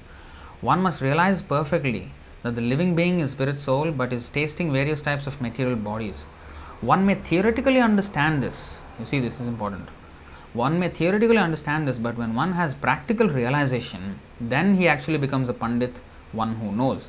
Until that time, the duality continues and the conception of man and woman also continues. In this stage, one should be extremely careful about mixing with women. No one should think himself perfect and forget the Shastric injunction that one should be very careful about associating even with his daughter, mother, or sister, not to speak of other women. Srila Madhvacharya cites the following slokas in this regard. This is actually a very nice sloka, uh, two slokas. बहुत्वेनैव वस्तूनां यथार्थज्ञानमुच्यते अद्वैतज्ञानमित्येतद् द्वैतज्ञानं तदन्यथा यहाँ तथा वस्तु यथा वस्तुस्तथा मति नैव ज्ञानार्थयोर्भेदस्तत एकत्ववेदनम् unity in variety is real knowledge and therefore giving a variety artificially does not reflect perfect knowledge of monism according to the achintya bhedabheda philosophy of Shri Chaitanya Mahaprabhu there are varieties but all of them constitute one unit such knowledge is knowledge of perfect one now of course, the whole two verses are not translated here exactly. You know, he just summarized it. You know, this part, this is um, very nice. It is uh, tying in with um, what is that? Um, Rupa Goswami's verses. प्रापंचिकतया बुद्ध्या बुद्ध्या हरिसम्बन्धुवस्तुनः मुमुक्षुभिः परित्यागो वैराग्यं फल्गु कथ्यते अनासक्तस्य विषयान् यथार्हम् उपयुञ्जतः निर्बन्धे कृष्णसम्बन्धे युक्तं वैराग्यमुच्यते it's called युक्त वैराग्यम so here it is said yatha jnanam tatha vastu so according to the knowledge that the person has he will two two meanings he will create things according to his knowledge like for example people are demoniac in nature, they created the atom bomb. You know, yatha jnanam tatha vastu. Or the same thing, different people will use it differently according to their knowledge. A knife, for example, in the hand of an, uh, in the hand of a doctor, it is a surgical procedure that he will he will use it for for a beneficial thing. But the same knife in a in a, in a criminal hand, uh, it will be used for murder. So yatha jnanam tatha vastu. So the vastu itself, you know, it, it's it's not bad or good, but according to the jnanam of the person, he will use the vastu or the thing. Vastu means thing, whatever object. So he will use the object in that way. Now we are using live streaming for discussing uh, Bhagavad Gita, whereas some people use live streaming for you know promoting business or promoting some um, sports or some even some movies or something like that. So different yatha jnanam tatha vastu so that is that is very important to understand so if our gyanam is properly um, you know there then we can use the vastu or the things properly in service of krishna. So yatha jnanam tatha vastu yatha vastus tatha matihi. Now as we use the vastu it will influence our consciousness our mati hmm, our our mind. Uh, so if we use like you know all these gadgets like we are using camera for this you know shooting this live stream i'm using a computer i'm using an ipad. So these can be used for various purposes material and spiritual but if we use it for material purpose then our mind is mind will be contaminated but if we use it for spiritual purpose in the service of guru and krishna then it is it liberates us so yatha jnanam tatha vastu yatha vastus tatha matihi नैव ज्ञानार्थयोर्भेदस्तत एकत्व एकत्ववेदनम सो this is actually also explained in the fourth chapter 24th verse brahmarpanam brahmahavir that verse. We will study that later on. Now now i just want to now now next verse is going to grahastha so briefly it will go to grahastha and then vanaprastha and then sannyas. Before we go further so there is um, two verses that I want to show about brahmachari life, which is Bhagavad Gita, chapter six, text thirteen and fourteen. Is it here? Yeah. Again, Yagyavalkya Smriti. It is said in the rules of celibacy written by the great sage Yagyavalkya, it is said, Karmanamana savacha sarvavastha susarvada sarvatra maithunatyago brahmacharyam prachakshate the vow of brahmacharya is meant to help one completely abstain from sex indulgence in work, words, and mind at all times, under all circumstances, and in all places. Work, words, and mind, all times, all circumstances, and all places. So, there is another which is explained in the sixth canto, first chapter. We will see that. Sixth canto, first chapter, I think 13th verse, hmm, or 12th verse.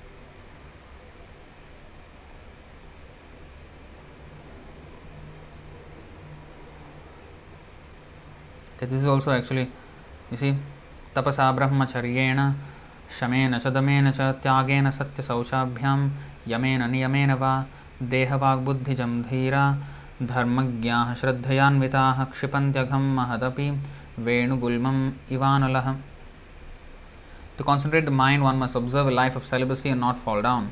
One must undergo the austerity of voluntarily giving up sense enjoyment. One must then control the mind and senses, give charity, be truthful, clean, and non violent, follow the regulative principles, and regularly chant the holy names of the Lord. Thus, a sober and faithful person who knows the religious principles is temporarily purified of all sins performed with his body, mind, and words. You see the word temporarily purified? The only way to fully purify is to add Krishna consciousness. Actually, it will be later on stated in other verses in the same chapter, but we're not going to go into all that. These sins are like the dried leaves of creepers beneath the bamboo tree, which may be burned by fire, although their roots remain to grow again at the first opportunity. So, again, burned by fire, and the roots remain to grow again at the first opportunity. So, these are all uh, what is that called? Um, atonement, prayaschitta processes. So, anyway, this is another chapter and it's going into another, but the celibacy and all this is mentioned, and here you see, Brahmacharya, Prabhupada mentions. The life of celibacy has eight aspects. This is actually from where, you know, again Yagyavalkya Smriti. Eight aspects. One should not think of women, um, speak about sex life, dally with women, look lustfully at women, talk intimately with women, or decide to engage in sexual intercourse, nor should one endeavor f- for sex life or engage in sex life. Now, one second, let me take out something. Let me take out.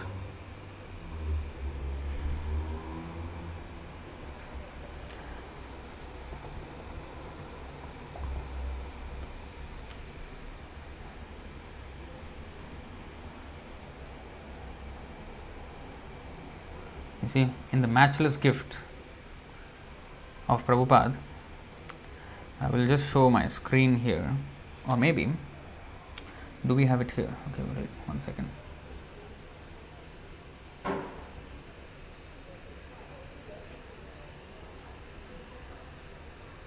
This book is not here, okay. Maybe it's here. One second.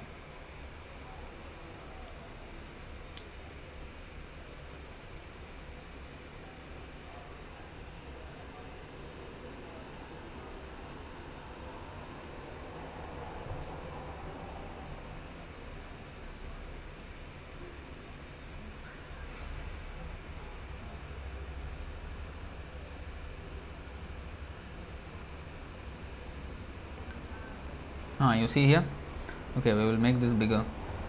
Text settings, font size.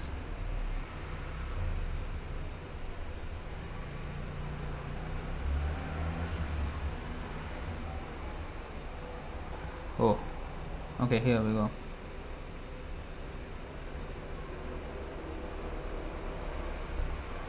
One second.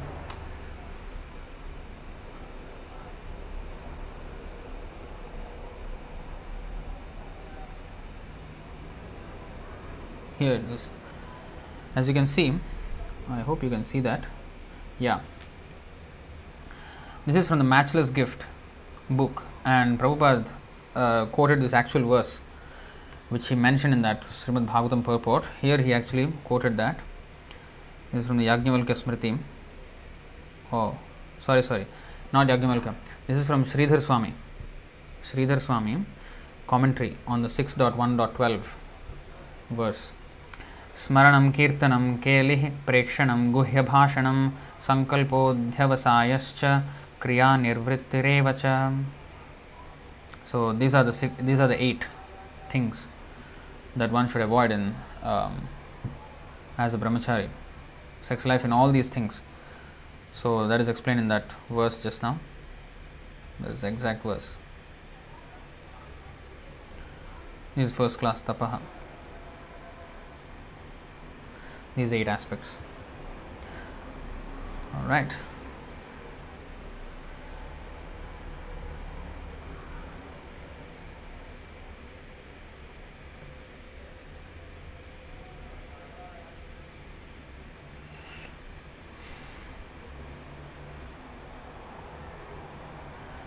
So, did we read this? yeah we read this. Next. Now we're going to grihastha. Oh we are already at 9.30 now. Okay we will just um, read through how much ever we can in 10, 10 more minutes. Then i think we will stop here. 7 12 11 etat sarvam grahasthasya, or probably we will do all this um, tomorrow you know. Because now it is about grahastha and all that the whole topic of grihastha we can do tomorrow but then again it's actually a lot you know i think we'll f- finish a few more verses here all right एतत् सर्वं गृहस्थस्य समान समां नातं यतेरपि गुरुवृत्तिर्विकल्पेन गृहस्थस्यर्तुगामिनः all the rules and regulations apply equally to the householder and the sannyasi, the member of the renounced order of life. The grihastha, however, is given permission by the spiritual master to indulge in sex during the period favorable for procreation. It is sometimes misunderstood that a grihastha, a householder, is permitted to indulge in sex at any time. This is a wrong conception of grihastha life. In spiritual life, whether one is a grihastha, vanaprastha, sannyasi, or brahmachari, everyone is under the control of the spiritual master. For brahmacharis and sannyasis, there, there are strong restrictions on sex indulgence. Similarly, there are strong restrictions for grihasthas. Grihasthas should indulge in sex life only in accordance with the order of the Guru. Therefore, it is mentioned here that one must follow the orders of the spiritual master, Gunavrittir Vikalpena. When the spiritual master orders, the grihastha may accept sex life. This is confirmed in Bhagavad Gita, Dharma, dharma viruddho bhuteshu kamosmi. Indulgence in sex life without disobedience to the religious rules and regulation, regulations constitutes a religious principle. The grihastha is allowed to indulge in sex life during the period favorable for procreation in accordance with the spiritual master's order. So, Prabhupada mentioned that um, period of uh, favorable for procreation is within, I think, one week of the monthly cycle of the woman, like that. And um, Grihastha is allowed to indulge in sex life during the period favorable for procreation and in accordance with the spiritual master's order. If the spiritual master's order orders allow a grihastha to engage in sex life at a particular time, then the grihastha may do so. Otherwise, if the spiritual master orders against it, the grihastha should abstain. So, even grihastha, you see how strict. The grihastha must obtain permission from the spiritual master to observe the ritualistic ceremony of garbhadhana samskara. Then he may approach his wife to beget children, otherwise not. A brahmana generally remains a brahmachari throughout his entire life, but although some brahmanas become grihasthas and indulge in sex life, they do so under the complete control of the spiritual master. The kshatriya is allowed to marry more than one wife, but this also must be in accordance with the restric- instructions of the spiritual master. It is not that because one is a grihastha he may marry as many times as he likes and indulge in sex life as he likes. This is not spiritual life. In spiritual life, one must conduct one's whole life under the guidance of the Guru. Only one who executes his spiritual life under the direction of the spiritual master can achieve the mercy of Krishna. Yasya prasadat bhagavat prasadah. If one desires to advance in spiritual life but he acts whimsically, not following the orders of the spiritual master, he has no shelter. Yasya prasadan nagati kutopi. Without the spiritual master's order, even the grihastha should not indulge in sex life. So basically, for for the in our movement, there were so many thousands of grihasthas. So it's not that everybody must disturb Prabhupada. Can I have sex? Can I have sex? so Prabhupada mentioned that you know one chant fifty rounds if if you know you want to have a child, and then engage in the act. So one have to chant fifty rounds. That's the rule that he he you know put for grihasthas. So everything is you know very controlled in human life not like you know just a free for all अंजनाभ्यञ्जनोन्मर्द त्र्यवलेखामिषं Madhu स्रग्गन्धलेपालङ्कारांस्त्यजेयुर्ये बृहद्व्रताः Brahmacharis or grihasthas who have taken the vow of celibacy as described above should not indulge in the following. So basically, a grihastha who is also following in the way that is pre- uh, described in the previous verse, he is also called a brahmachari. Uh, he is also called a brahmachari. So that is also called vow of celibacy.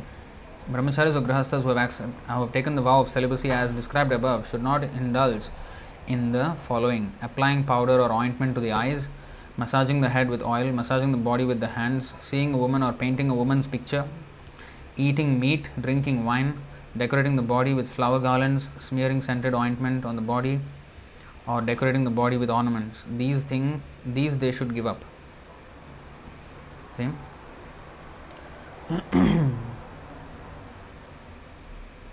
of course, you know, you, we know we know that Srila Prabhupada got massaged by his devotees because you know his body was, uh, you know, he needed massage, but it does not mean that you know he's gone gone against or what. so, next. उषित्वैवं गुरुकुले द्विजो धीत्यावबुध्य च त्रयीं साङ्गोपनिषदं यावदर्थं यथा बलं दत्त्वा वरम् अनुज्ञातो गुरोः कामं यदीश्वरः गृहं वनं वा प्रविशेत् प्रव्रजेत् तत्र वा वसेत् According to the rules and regulations mentioned above, one who is a twice born, namely a Brahmana, Kshatriya, or Vaishya, should reside in the Gurukul under the care of the spiritual master. There he should study and learn all the Vedic literatures along with their supplements and the Upanishads according to his ability and power to study. If possible, the student or disciple should reward the spiritual master with the remuneration the spiritual master requests, and then, following the master's orders, order, the disciple should leave and accept one of the other ashramas, namely the Grihastha-ashrama, Vanaprastha-ashrama, or Sannyasa-ashram as he desires.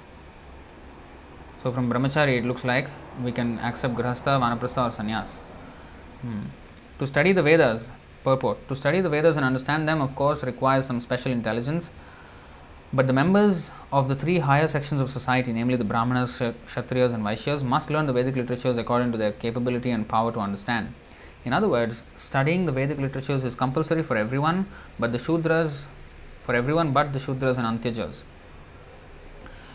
The other, for the Shudras and Antyajas, they can learn, but it's not compulsory for them because mostly they will not be able to. They don't have interest sometimes, or they prefer hearing some stories, Ramayana, Mahabharata, like that. They used to have in the villages, even until 100, 200 years ago. In the villages in the evening, there was no TV and all this uh, meaningless entertainment at the time. There, they used to have Ramayana Katha, Mahabharat Katha. So in the evening, all the you know members of the village they will come at a place. They will you know under the tree or you know in, in some place like that, uh, or a shed like that, and then the uh, speaker will you know um, explain the Mahabharat stories, uh, Ramayana stories, and they used to all listen. So they may be not experts in you know learning all the shlokas and everything, but they listen and they also learn all these good qualities and principles of religion through that. But it's not so it's not compulsory for Shudras and others, Antyajas, but the Brahmanas, Kshatriyas, and Vaishyas is compulsory for them. The Vedic literature gives the knowledge that one that can lead one to understand the absolute truth, Brahman, Paramatma, or Bhagwan. Gurukul or the reformatory educational institution should be used only to understand Vedic knowledge. At the present time, there are many educational institutions for training and technology, but such knowledge has nothing to do with understanding of the absolute truth. Technology, therefore, is meant for the Shudras. Today's technology, today's today's university is all about this. Technology, therefore, is meant for the Shudras, whereas the Vedas are meant for the Dvijas. Dvijas means one who's Dvija, means twice born. One birth by father and mother, the second birth is by spiritual master and Shastra. Means initiation. One who is initiated is twice born. Um, consequently, this verse states Dvijodhiyava buddhya cha trayim sangopanishadam sangopanishadam at the present time, in the age of Kali, practically everyone is a Shudra and no one is, no one is a Dvija. Therefore, the condition of society has very much deteriorated. Another point to be observed from this verse is that the Brahmachari ashram, that from the Brahmachari ashram one may accept the Sannyas ashram, Vanaprastha ashram, or Grihastha ashram. It is not compulsory for a Brahmachari to become a Grihastha. Because the ultimate aim is to understand the absolute truth, there is no necessity of going through all the different ashramas. Thus, one may proceed to the sannyas ashram directly from the Brahm- brahmachari ashram. Srila Bhaktisiddhanta Saraswati Thakur accepted the sannyas ashram directly from the brahmachari ashram. In other words, His Divine Grace Bhaktisiddhanta Saraswati Thakur did not think it compulsory to accept the grihastha ashram or vanaprastha ashram. अग्नौ गुरावात्मनि च सर्वभूतेष्वधोक्षजं भूतैः स्वधामभिपश्येत् अप्रविष्टं प्रविष्टवत् One should realize that in the fire, in the spiritual master, in oneself, and in all living entities, in all circumstances and conditions, the Supreme Personality of Godhead Vishnu has simultaneously entered and not entered. He is situated externally and internally as the full controller of everything. Purport Realization of the Supreme Personality of Godhead's omnipresence is the perfect realization of the Absolute Truth to be attained through the study of the Vedic literatures. As stated in the Brahma, Brahma Samhita, Andantarastha Paramanuchayantarastham, the Lord is situated within the universe, within the heart of every living entity, and also within the atom. We should understand that whenever the Supreme Personality of Godhead is present, He is present with all His paraphernalia, including His name, form, associates, and servants. The living entity is part and parcel of the Supreme Personality of Godhead, and thus one should understand that since the Supreme Lord has entered the atom, the living entities are also there. One must accept the inconceivable quality of the Supreme Personality of Godhead, for no one can understand from the material point of view how the Lord is all pervasive and yet is situated in his own abode, Goloka Vrindavan. This realization is possible if one strictly follows the regulative principles of ashrama, brahmachari, grihastha, vanaprastha, and sannyas. Srila Madhvacharya says in this regard, अप्रविष्टः सर्वगतः प्रविष्टस्तु अनुरूपवान् एवं द्विरूपो भगवान् हरिरेको जनार्दनः the Supreme Personality of Godhead in his original form has not entered everything, apravishta, but in his impersonal form he has entered he has entered. Thus he has entered and not entered simultaneously. This is also explained in Bhagavad Gita 9.4, wherein the Lord says, Maya tatamidam sarvam jagad avyaktamurtina matsthani sarvabhutani nachaham teshvavastitah. By me in my unmanifested form, this entire universe is pervaded, all beings are in me, but I am not in them the Lord can defy himself. Thus, there is variety in unity. Ekatvam Bahutvam. Alright, we will stop here. We will stop here and 7, 12, 16 onwards we will go tomorrow. And now we will take questions.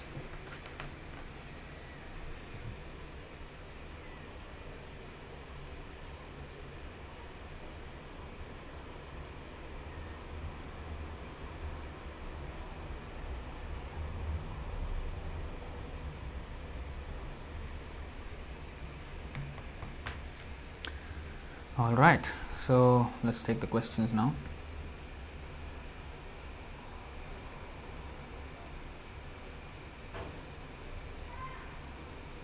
Oh, we have quite many questions. Wow, every question is by almost the same person. okay.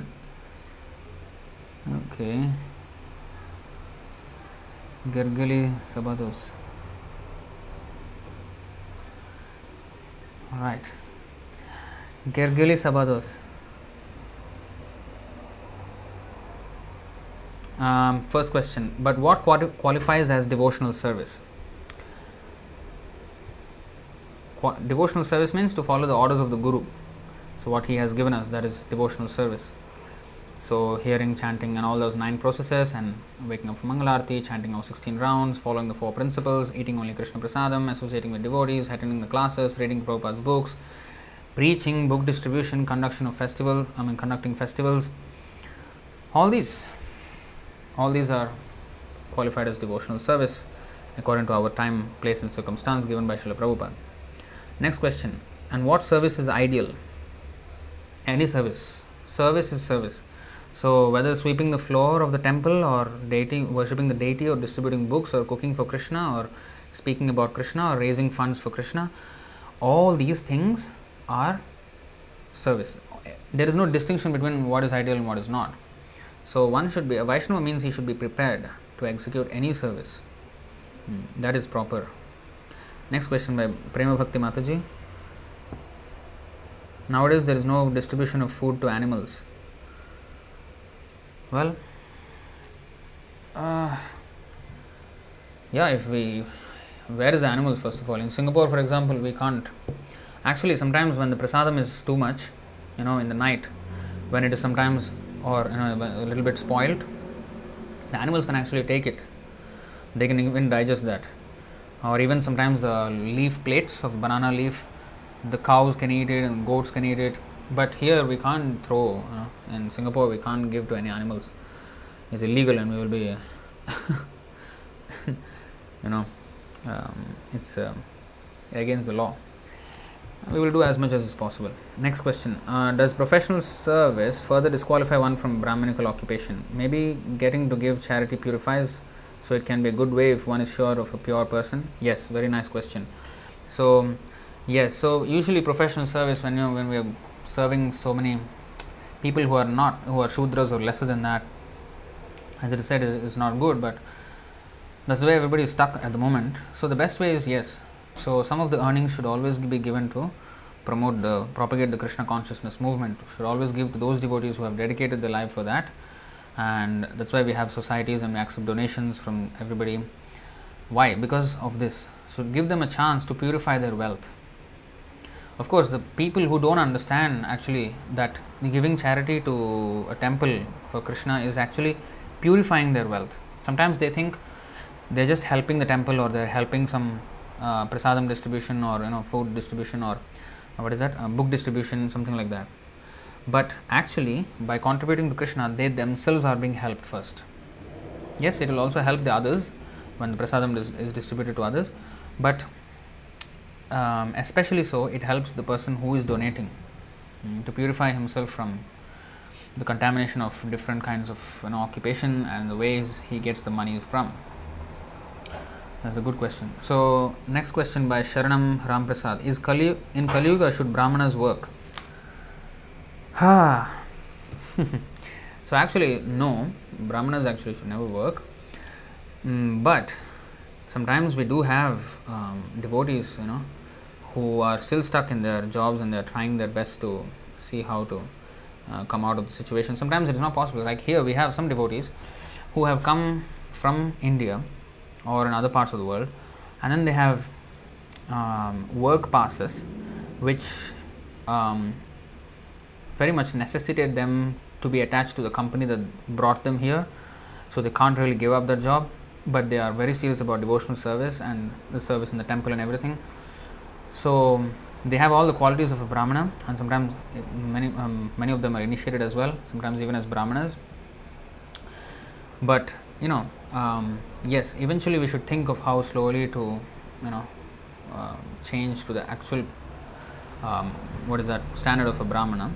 But of course, it can't be done overnight, so we have to wait for time. First, main thing is association of devotees. Even if one is stuck in a job, even if he's Brahman initiated, and then even if he's stuck in a job, at least he must come and associate with devotees, make him, himself stronger and more and more by associating and you know by reading scriptures more and more and waiting for Krishna to open up opportunities to you know eventually um, live like actual Brahmana. One should think about those things in life. so again, uh, one more. I just want to say that whatever is said here is the, the strictest rules, and while some of the rules still apply, like association with women and all these things, but um, regarding the occupation of different classes, um, because we have not started, we have we have we were not born into a Vedic civilization, so everything is a little topsy turvy, and yes, everybody is in, stuck with jobs and all that. Therefore, we should slowly revive the whole thing. It can't be oh I have to give up job. Okay, give up job. Resign, resignation letter, and I don't know what to do next. No, it has to be slowly taken up. You know, take guidance from devotees how to slowly, you know, advance ourselves in Krishna consciousness. Next, um, by Gargali Sabados. How bad is chanting impure, say the, saying the Gayatri? What effect is there? Um, it will not have any effect if we chant Gayatri without Brahminical initiation and um, following the rules and regulations of the Brahmana life, if we chant the Gayatri, will have no effect. So, what what is exactly the impure thing? I don't know, but the the rule is that one should not chant the Gayatri without being Brahmanically initiated. But the Harinam, Hare Krishna Mahamantra is so powerful that even if one is so fallen, um, Dina Hina Jata Chilo Hariname Uddharilo Tarasakshi Jagai Madhai. So that is explained by the Vaishnava in the song. So, um, Dinahina Jata Chilo Hariname Uddharilo. So the Harinam, the holy name of the Krishna, Hari Krishna Mahamantra, even the worst sinner will be uplifted just by chanting the Hari Krishna Mahamantra. So that is very important.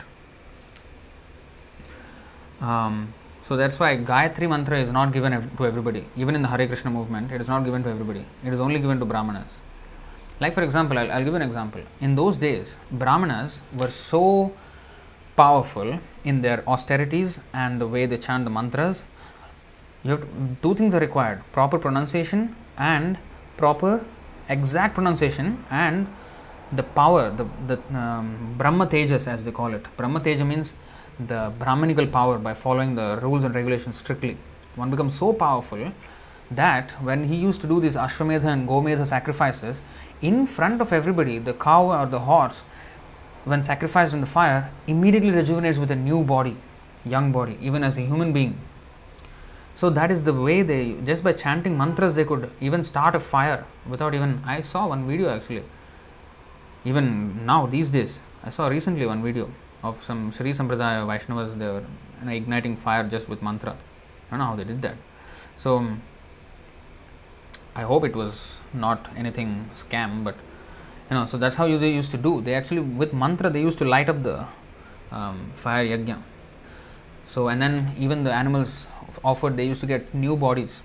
And because such power was there in the Brahmanas, the chanting of the mantras become very um, potent. But if one chants the same mantras without the power of the Brahmana, I mean, without all the tapasya and all that, it will not have the same effect. So, Gayatri mantra is similarly something like that. But what is the effect and what is not, I don't really know. But that is the rule. So, we follow the rule. Okay. Next. Again, by question by Garguli Sabados. What will these people, being representatives of the Supreme Personality of Godhead, represent if we take them as so, even though we may see them as one of one who cannot deliver? No, no. Being representative of the Supreme Personality of Godhead means that they should train the dependents in the instructions of the Supreme Personality of Godhead. That means, for example, husband. A husband was a husband is the representative of the Supreme Personality of Godhead, Krishna, for the wife.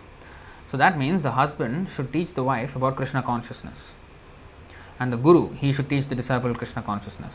The master should teach the servant about Krishna consciousness. So in that way, uh, one should accept such masters as the representatives of God. And even a king for the subjects for the for the society, the king is considered representative of a representative of Krishna.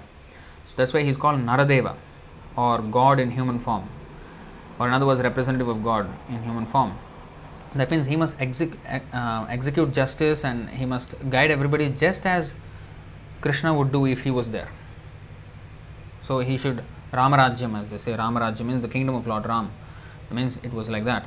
So it should be like that. So in the under the Rajarshi, the saintly kings, society was like that. Nowadays, of course, we can't expect all that in Kali Yuga. But so this is the this this is what it means to be representative of Krishna. Next uh, question by Garguli Sabados. Does this statement of overindulgence mean that one problem with not even mlecha partying is that not objectionable enjoyable enough? Does that confirm? That isn't the best way to look at it since we have the way of the Mahamantra, of course, and this would just be good deed for society and goodness if I got it right. Mm, okay, I don't completely understand the um, question, but so the, I, I, I know what you what you're referring to that verse which was overindulgence. By overindulgence, the desire will be mitigated. I think I explained already in the lecture. I think that is quite enough. the next question by Bhakti Najanya Will the lust transform from interest in sex to acquiring power or fame and lost bodily thoughts? APJ Abdul Kalam was such a person. He never married, but he acquired material knowledge from different fields. By reading Wings of Fire and Ignited Minds, I could understand that he was interested in reading scriptures also, and I heard that he was very much interested in hearing about Krishna and uh, Alai Payude flute music. But can we say he was Krishna conscious? There is no evidence in his life. He tried to satisfy his lust in the form of interest in sex. Was this his lust in the form of acquiring the material education? So, okay, apart, uh, APJ, Abdul Kalam, he was the president of India and he was this, um, uh, what is that, aeronautical engineer expert and defense of, he actually also did a lot of research for Indian defense. In fact, when I was a non devotee in my teenage years, I also read the, his biography, Wings of Fire. I read that book. So, um, he was not a rascal, he was a believer in God. Um, so, if he is an atheist, then he is a rascal. So, he's, he was not. But I know that he was also following Sai Baba. So, that kind of disqualifies him. But he had good intentions, but he was not directed properly. Hmm. So hopefully, you know, he will get a better life, you know, and then he will be, he will advance more. Okay, next uh, question by Garguli Sabados, and okay, I think maybe that part I haven't answered. Mm, I mean, anybody who's not a devotee of Krishna is always lusty, whether it's more or less, whether it's enjoying fame or whatever material education, or whether it's sex or whatever. So unless one is purely Krishna, even among devotees, I mean, unless one is a pure devotee like Prabhupada, it is impossible to get out of the uh, lusty desires absolutely. So we have to, that's why, take care of all these rules and regulations that are given. Why? Because we are not on the stage where we can, like Ramananda Rai, for example. It is said in the Chaitanya Charitamrita, Ramananda Rai used to um, train the dancers for Jagannath, um, to dance for Jagannath. And the, those girls, they used to be trained by Ramananda Rai and he used to direct them how to dance and he even bathed them bathed bathed them with, the, with his own hands even touching their private parts everything naked. And he he actually um, did makeup for them dressed them and everything. But still Chaitanya Mahaprabhu said even I cannot do like that. Only Ramananda Rai can do. Nobody should imitate Ramananda Rai's activities. So that is his level. So why these things are all mentioned these rules because people like us we we are not in that level at all so we have to be careful in these things. So until even one becomes a devotee pure devotee lust is not completely gone. So therefore there has to be all these rules. So what to speak of somebody who is not really in the devotional service like Ab- abdul kalam? The desires will always be there. All right next question. By oh sharanam prabhu says getting echo back. Probably because I'm in front of me is a wall, so I need to get some kind of a audio blanket to probably you know uh, muffle that noise echo. Probably that is a double voice. Really, that bad? How is it for everybody else? Are you all also listening? I mean, hearing double voice? Is that so? Please let me know in the comments. How's the audio for you all?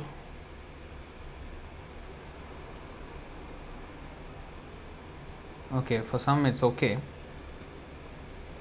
It's clear audio. All right. I think for everybody else is okay. I don't know what is exactly the problem. Crystal clear. All right. For many people, people I think it's clear. Is just for you maybe. Maybe you switch off and switch on or something like that. All right. Next. Um, by question by Garguli Sabados. I, am sorry if I'm actually not pronouncing your name right. I'm not used to these spellings. Next, uh, carrying so much sin against spiritual master, should we be considered Vaishnava sometimes saying the holy name? Well, carrying so much sin against spiritual master, should we be considered Vaishnava sometimes saying the holy name? I don't know what you mean actually. If one is offensive to the spiritual master, then he is not. He nagati kutopi. Yasya prasadan nagati kutopi. He has no shelter. He will. He will. His whereabouts are unknown. So we should not offend the spiritual master. Then he's, he becomes a fifth class person.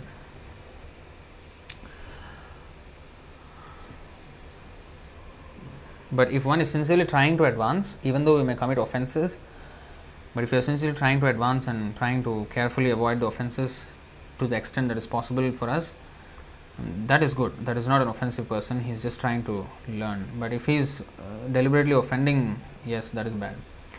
All right. So next question by Leela Singh. Um, question: Is it wrong to be attached to the woman a man married? Okay. So um, is it wrong to be attached to the woman that a man married? So any attachment is actually excessive attachment is bad, even for the man who married the woman. So husband and wife. Even then, the attachment must wane. Must. Mm, what is the use? I mean, the whole point is coming out of this attachment. so therefore, therefore, there is so much restriction even between husband and wife because one must eventually come out of that. What is grihasthashram? What is marriage?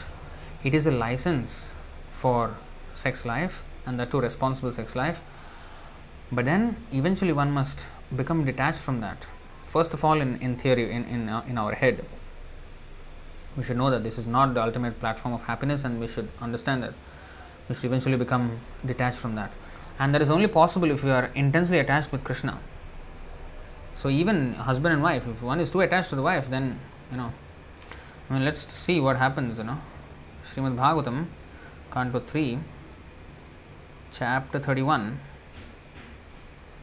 text forty two see तामात्मनो विजानीयात, पत्यपत्य गृहात्मकं दैवोपसादितं मृत्युं मृगयोर्गायनं यथा।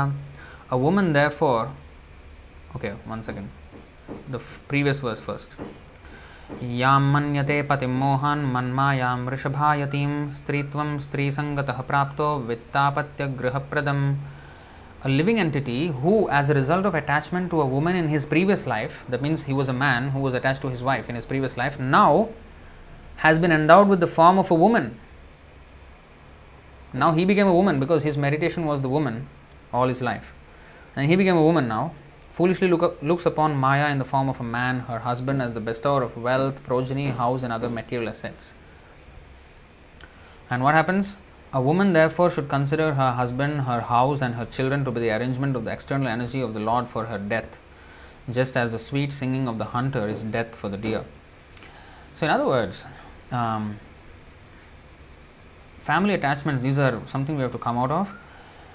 The best way to think of this, the best way to understand this is all of the family, it's not possible to run out of the family and it's not advisable also. So, the main thing is to understand that all the family members, they are actually devotees of Krishna. They are supposed to, they are eternal parts and parcels of Krishna. They are Krishna's property, not my property. And therefore, um, one should think always like that and not think that, oh, this is my son, this is my husband, this is my wife, or this is my children, this is my parents. Nothing is ours. We have to understand that. Otherwise, we are running the risk. All right, so next question uh, by Bhakti Achanya. Can you explain Mata Pita Guru Daivam? So, Mata Pita Guru Daivam is a often misquoted verse in uh, among the Hindus. They say Mata Pita Guru. So, Mata means mother, Pita means father, Guru means uh, spiritual master, and Daivam means God. So, mother, father, guru, and God. So, usually uh, Hindus quote it in a way that Mata, you see, first, most important is uh, mother in life, next important is father, third is guru, and fa- fourth is uh, one is you know God. God is last. Mother is the first God. That's some people interpret it like this, but actually no. The real thing is. Hmm? One second, there is a comment here. I'm so seriously considered. Okay, we will read that later. So, but the real thing is, the real understanding of this is um, Mata. When one takes birth in this world, the first shelter is mother. Mother feeds her, uh, feeds the child, and you know takes care of the child, and then the father is the next shelter. That means he will be disciplined by the father and learn some things and then he has to be handed over to the guru, the next shelter. Therefore, he is admitted into the Gurukul, and the guru will teach him how to go to Daivam, God. So that is the actual meaning of it. So Mata, Pita, Guru, Daivam, the, the progressive shelter of the person in this human life. His first shelter is mother in the womb and also af- after coming out of the womb for a couple of or three more four years and after that the father and after that the guru and then he is, you know offered up to the shelter of and through guru one can actually get shelter of krishna daivam so that is the actual meaning Next question by Krishna Smaranam Prabhu. What is the position of a disciple of uh, Guru who claims that I don't care what is being said about my Guru, I will continue to worship him or her? And both, the, both of them go to hell, no? Ashmaplava. Let's see that.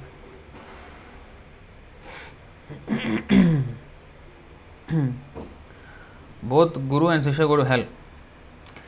6 7 14. तेषां कुपथ देष्ट्रीणां पततां तमसि ह्यधः ये श्रदध्युर्वचस्ते वै मज्जन्त्यश्मप्लवा इव leaders who have fallen into ignorance and who mislead people by directing them to the path of destruction as described in the above in the previous verse are in effect boarding a stone boat and so too are those who blindly follow them a stone boat would be unable to sink uh, sorry un- unable to float and would sink in the water with its passengers similarly those who mislead people go to hell and their followers go with them so this is what happens to them Next question. Srila Prabhupada introduced sannyas in ISKCON, but in 1977 he banned sannyas because there was a lot of falling down. He said it was ludicrous, so should we still presently take to the sannyas order? First thing, um, he stopped because uh, there were so many people falling down, but also he still, um, not in 19, 1977, but in 1976 itself, he, he said no more sannyas because they were falling down so badly. But then he also initiated some people into sannyas as well and even in 1977. So, but the main thing is one has to be serious when if one is going to get it. So it is not that he absolutely, you know, threw it out of the system. No, but cheap sannyas is, is doing no good. So he wanted more, um, you know, seriousness in the whole business because sannyas is not a joke. Mm, it's not a joke. That's the whole point. We should understand the spirit of Prabhupada's uh, instructions. And if he said banned, that does not mean, uh, of course, he because why? As a reason, because they were misund- misusing or not taking it seriously. But if it is taken seriously, yes, why not? He wanted actually to be them to be serious. That's the whole point. So that's what we should understand. So sannyas is not banned, but not so cheaply to be given. It should be very, very, very carefully given. And also, we must have a sannyas, another sannyasi who can give the sannyas. That is also there. Next question by Gargali Sabados. Um, so generally no, but medically one may use these things, oils, flowers as per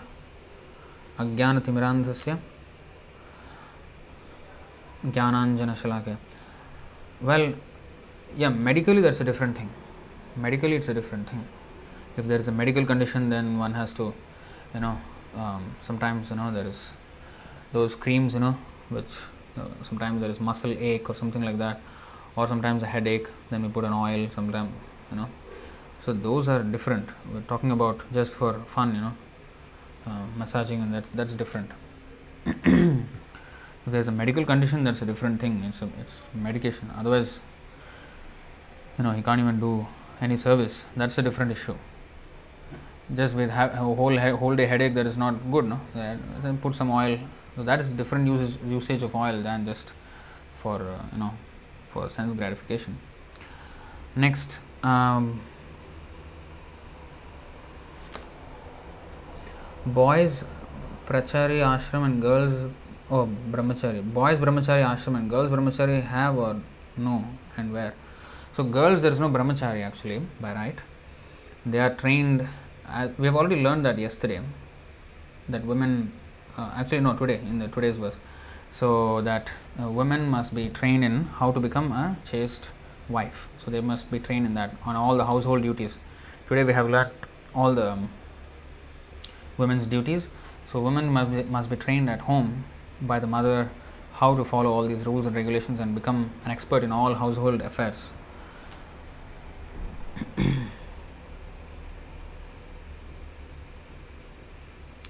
Next, um, by Sanjay Sukhdev. Uh, Haribol, Lord Krishna and his names are same. How then can anyone who calls or chants his name can be impure? Can you share some light on this? Yeah, you know, there is chanting in three stages Namaprad, Namabhas, Shuddhanam. So the holy name of Krishna is pure, but when one chants it, he must chant it purely, then the full effect is there. But if one chants Nam in doing Nam Aparad, there are 10 kinds of offenses one should avoid, and if one chants with offenses, then um, he's, he will not make progress. Uh, his progress will be checked by, by those offenses. So that's why we always every day chant the 10 offenses every day in the morning. So to remind ourselves, and not just that, even while chanting, we must remind ourselves of all the offenses and then carefully try to avoid any, everything, even our, during our life, at the time, even when we are not chanting. So, Nama Aparad stage, and then there is Nama Abhas stage, when the offenses cease, offenses stop. But then it's an intermediate stage between Nama Aparad stage and Shuddha Nam stage, Shuddha or pure chanting. So that stage Nama Abhas is where one starts to uh, get the fruit of chanting to the fullest extent. And then progressively he goes to Shuddha Shuddhanam, where he chants with pure love of Krishna. So then he is absolutely pure, free from all contamination. So next uh, question by Gargali Sabados. How does it matter how we receive Krishna's blessing after serving him? Is there any so far vague way? How can I see what I can do better in in what I am blessed with?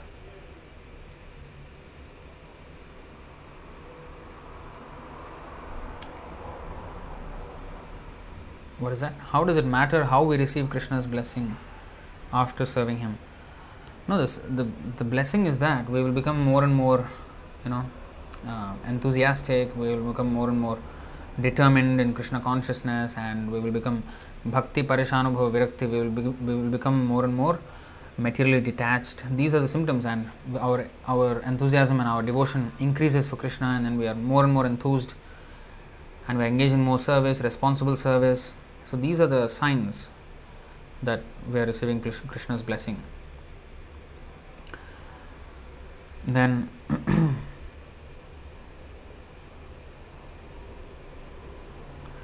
next question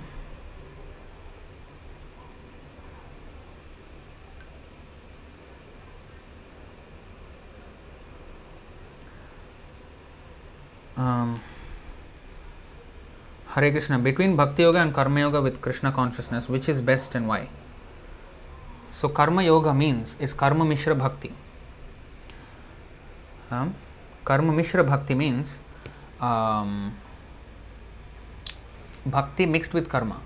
So when one cannot do bhakti full time then he stuck in karma somehow then he can start to engage in bhakti and that is karma yoga so offer his result or his you know part of his earnings and part of his talents in Krishna's service. So that is karma yoga. And bhakti yoga, it is also bhakti yoga, but it's karma mishra bhakti. That is explained in Chaitanya Charitamrita. Mishra means mixed. So real yoga means pure bhakti yoga and fully full dedication to Krishna, and that is bhakti yoga. But when one is when one has to do other things than devotional service, then he can offer those results to Krishna, and that is karma mishra bhakti. So of course bhakti yoga in its pure form is most is better. But karma mishra bhakti is a way to you know go to that stage. Okay we will just to make you understand this let's go through this few verses in um, bhagavad gita chapter 12 texts 6 7 and all actually we will just go through the index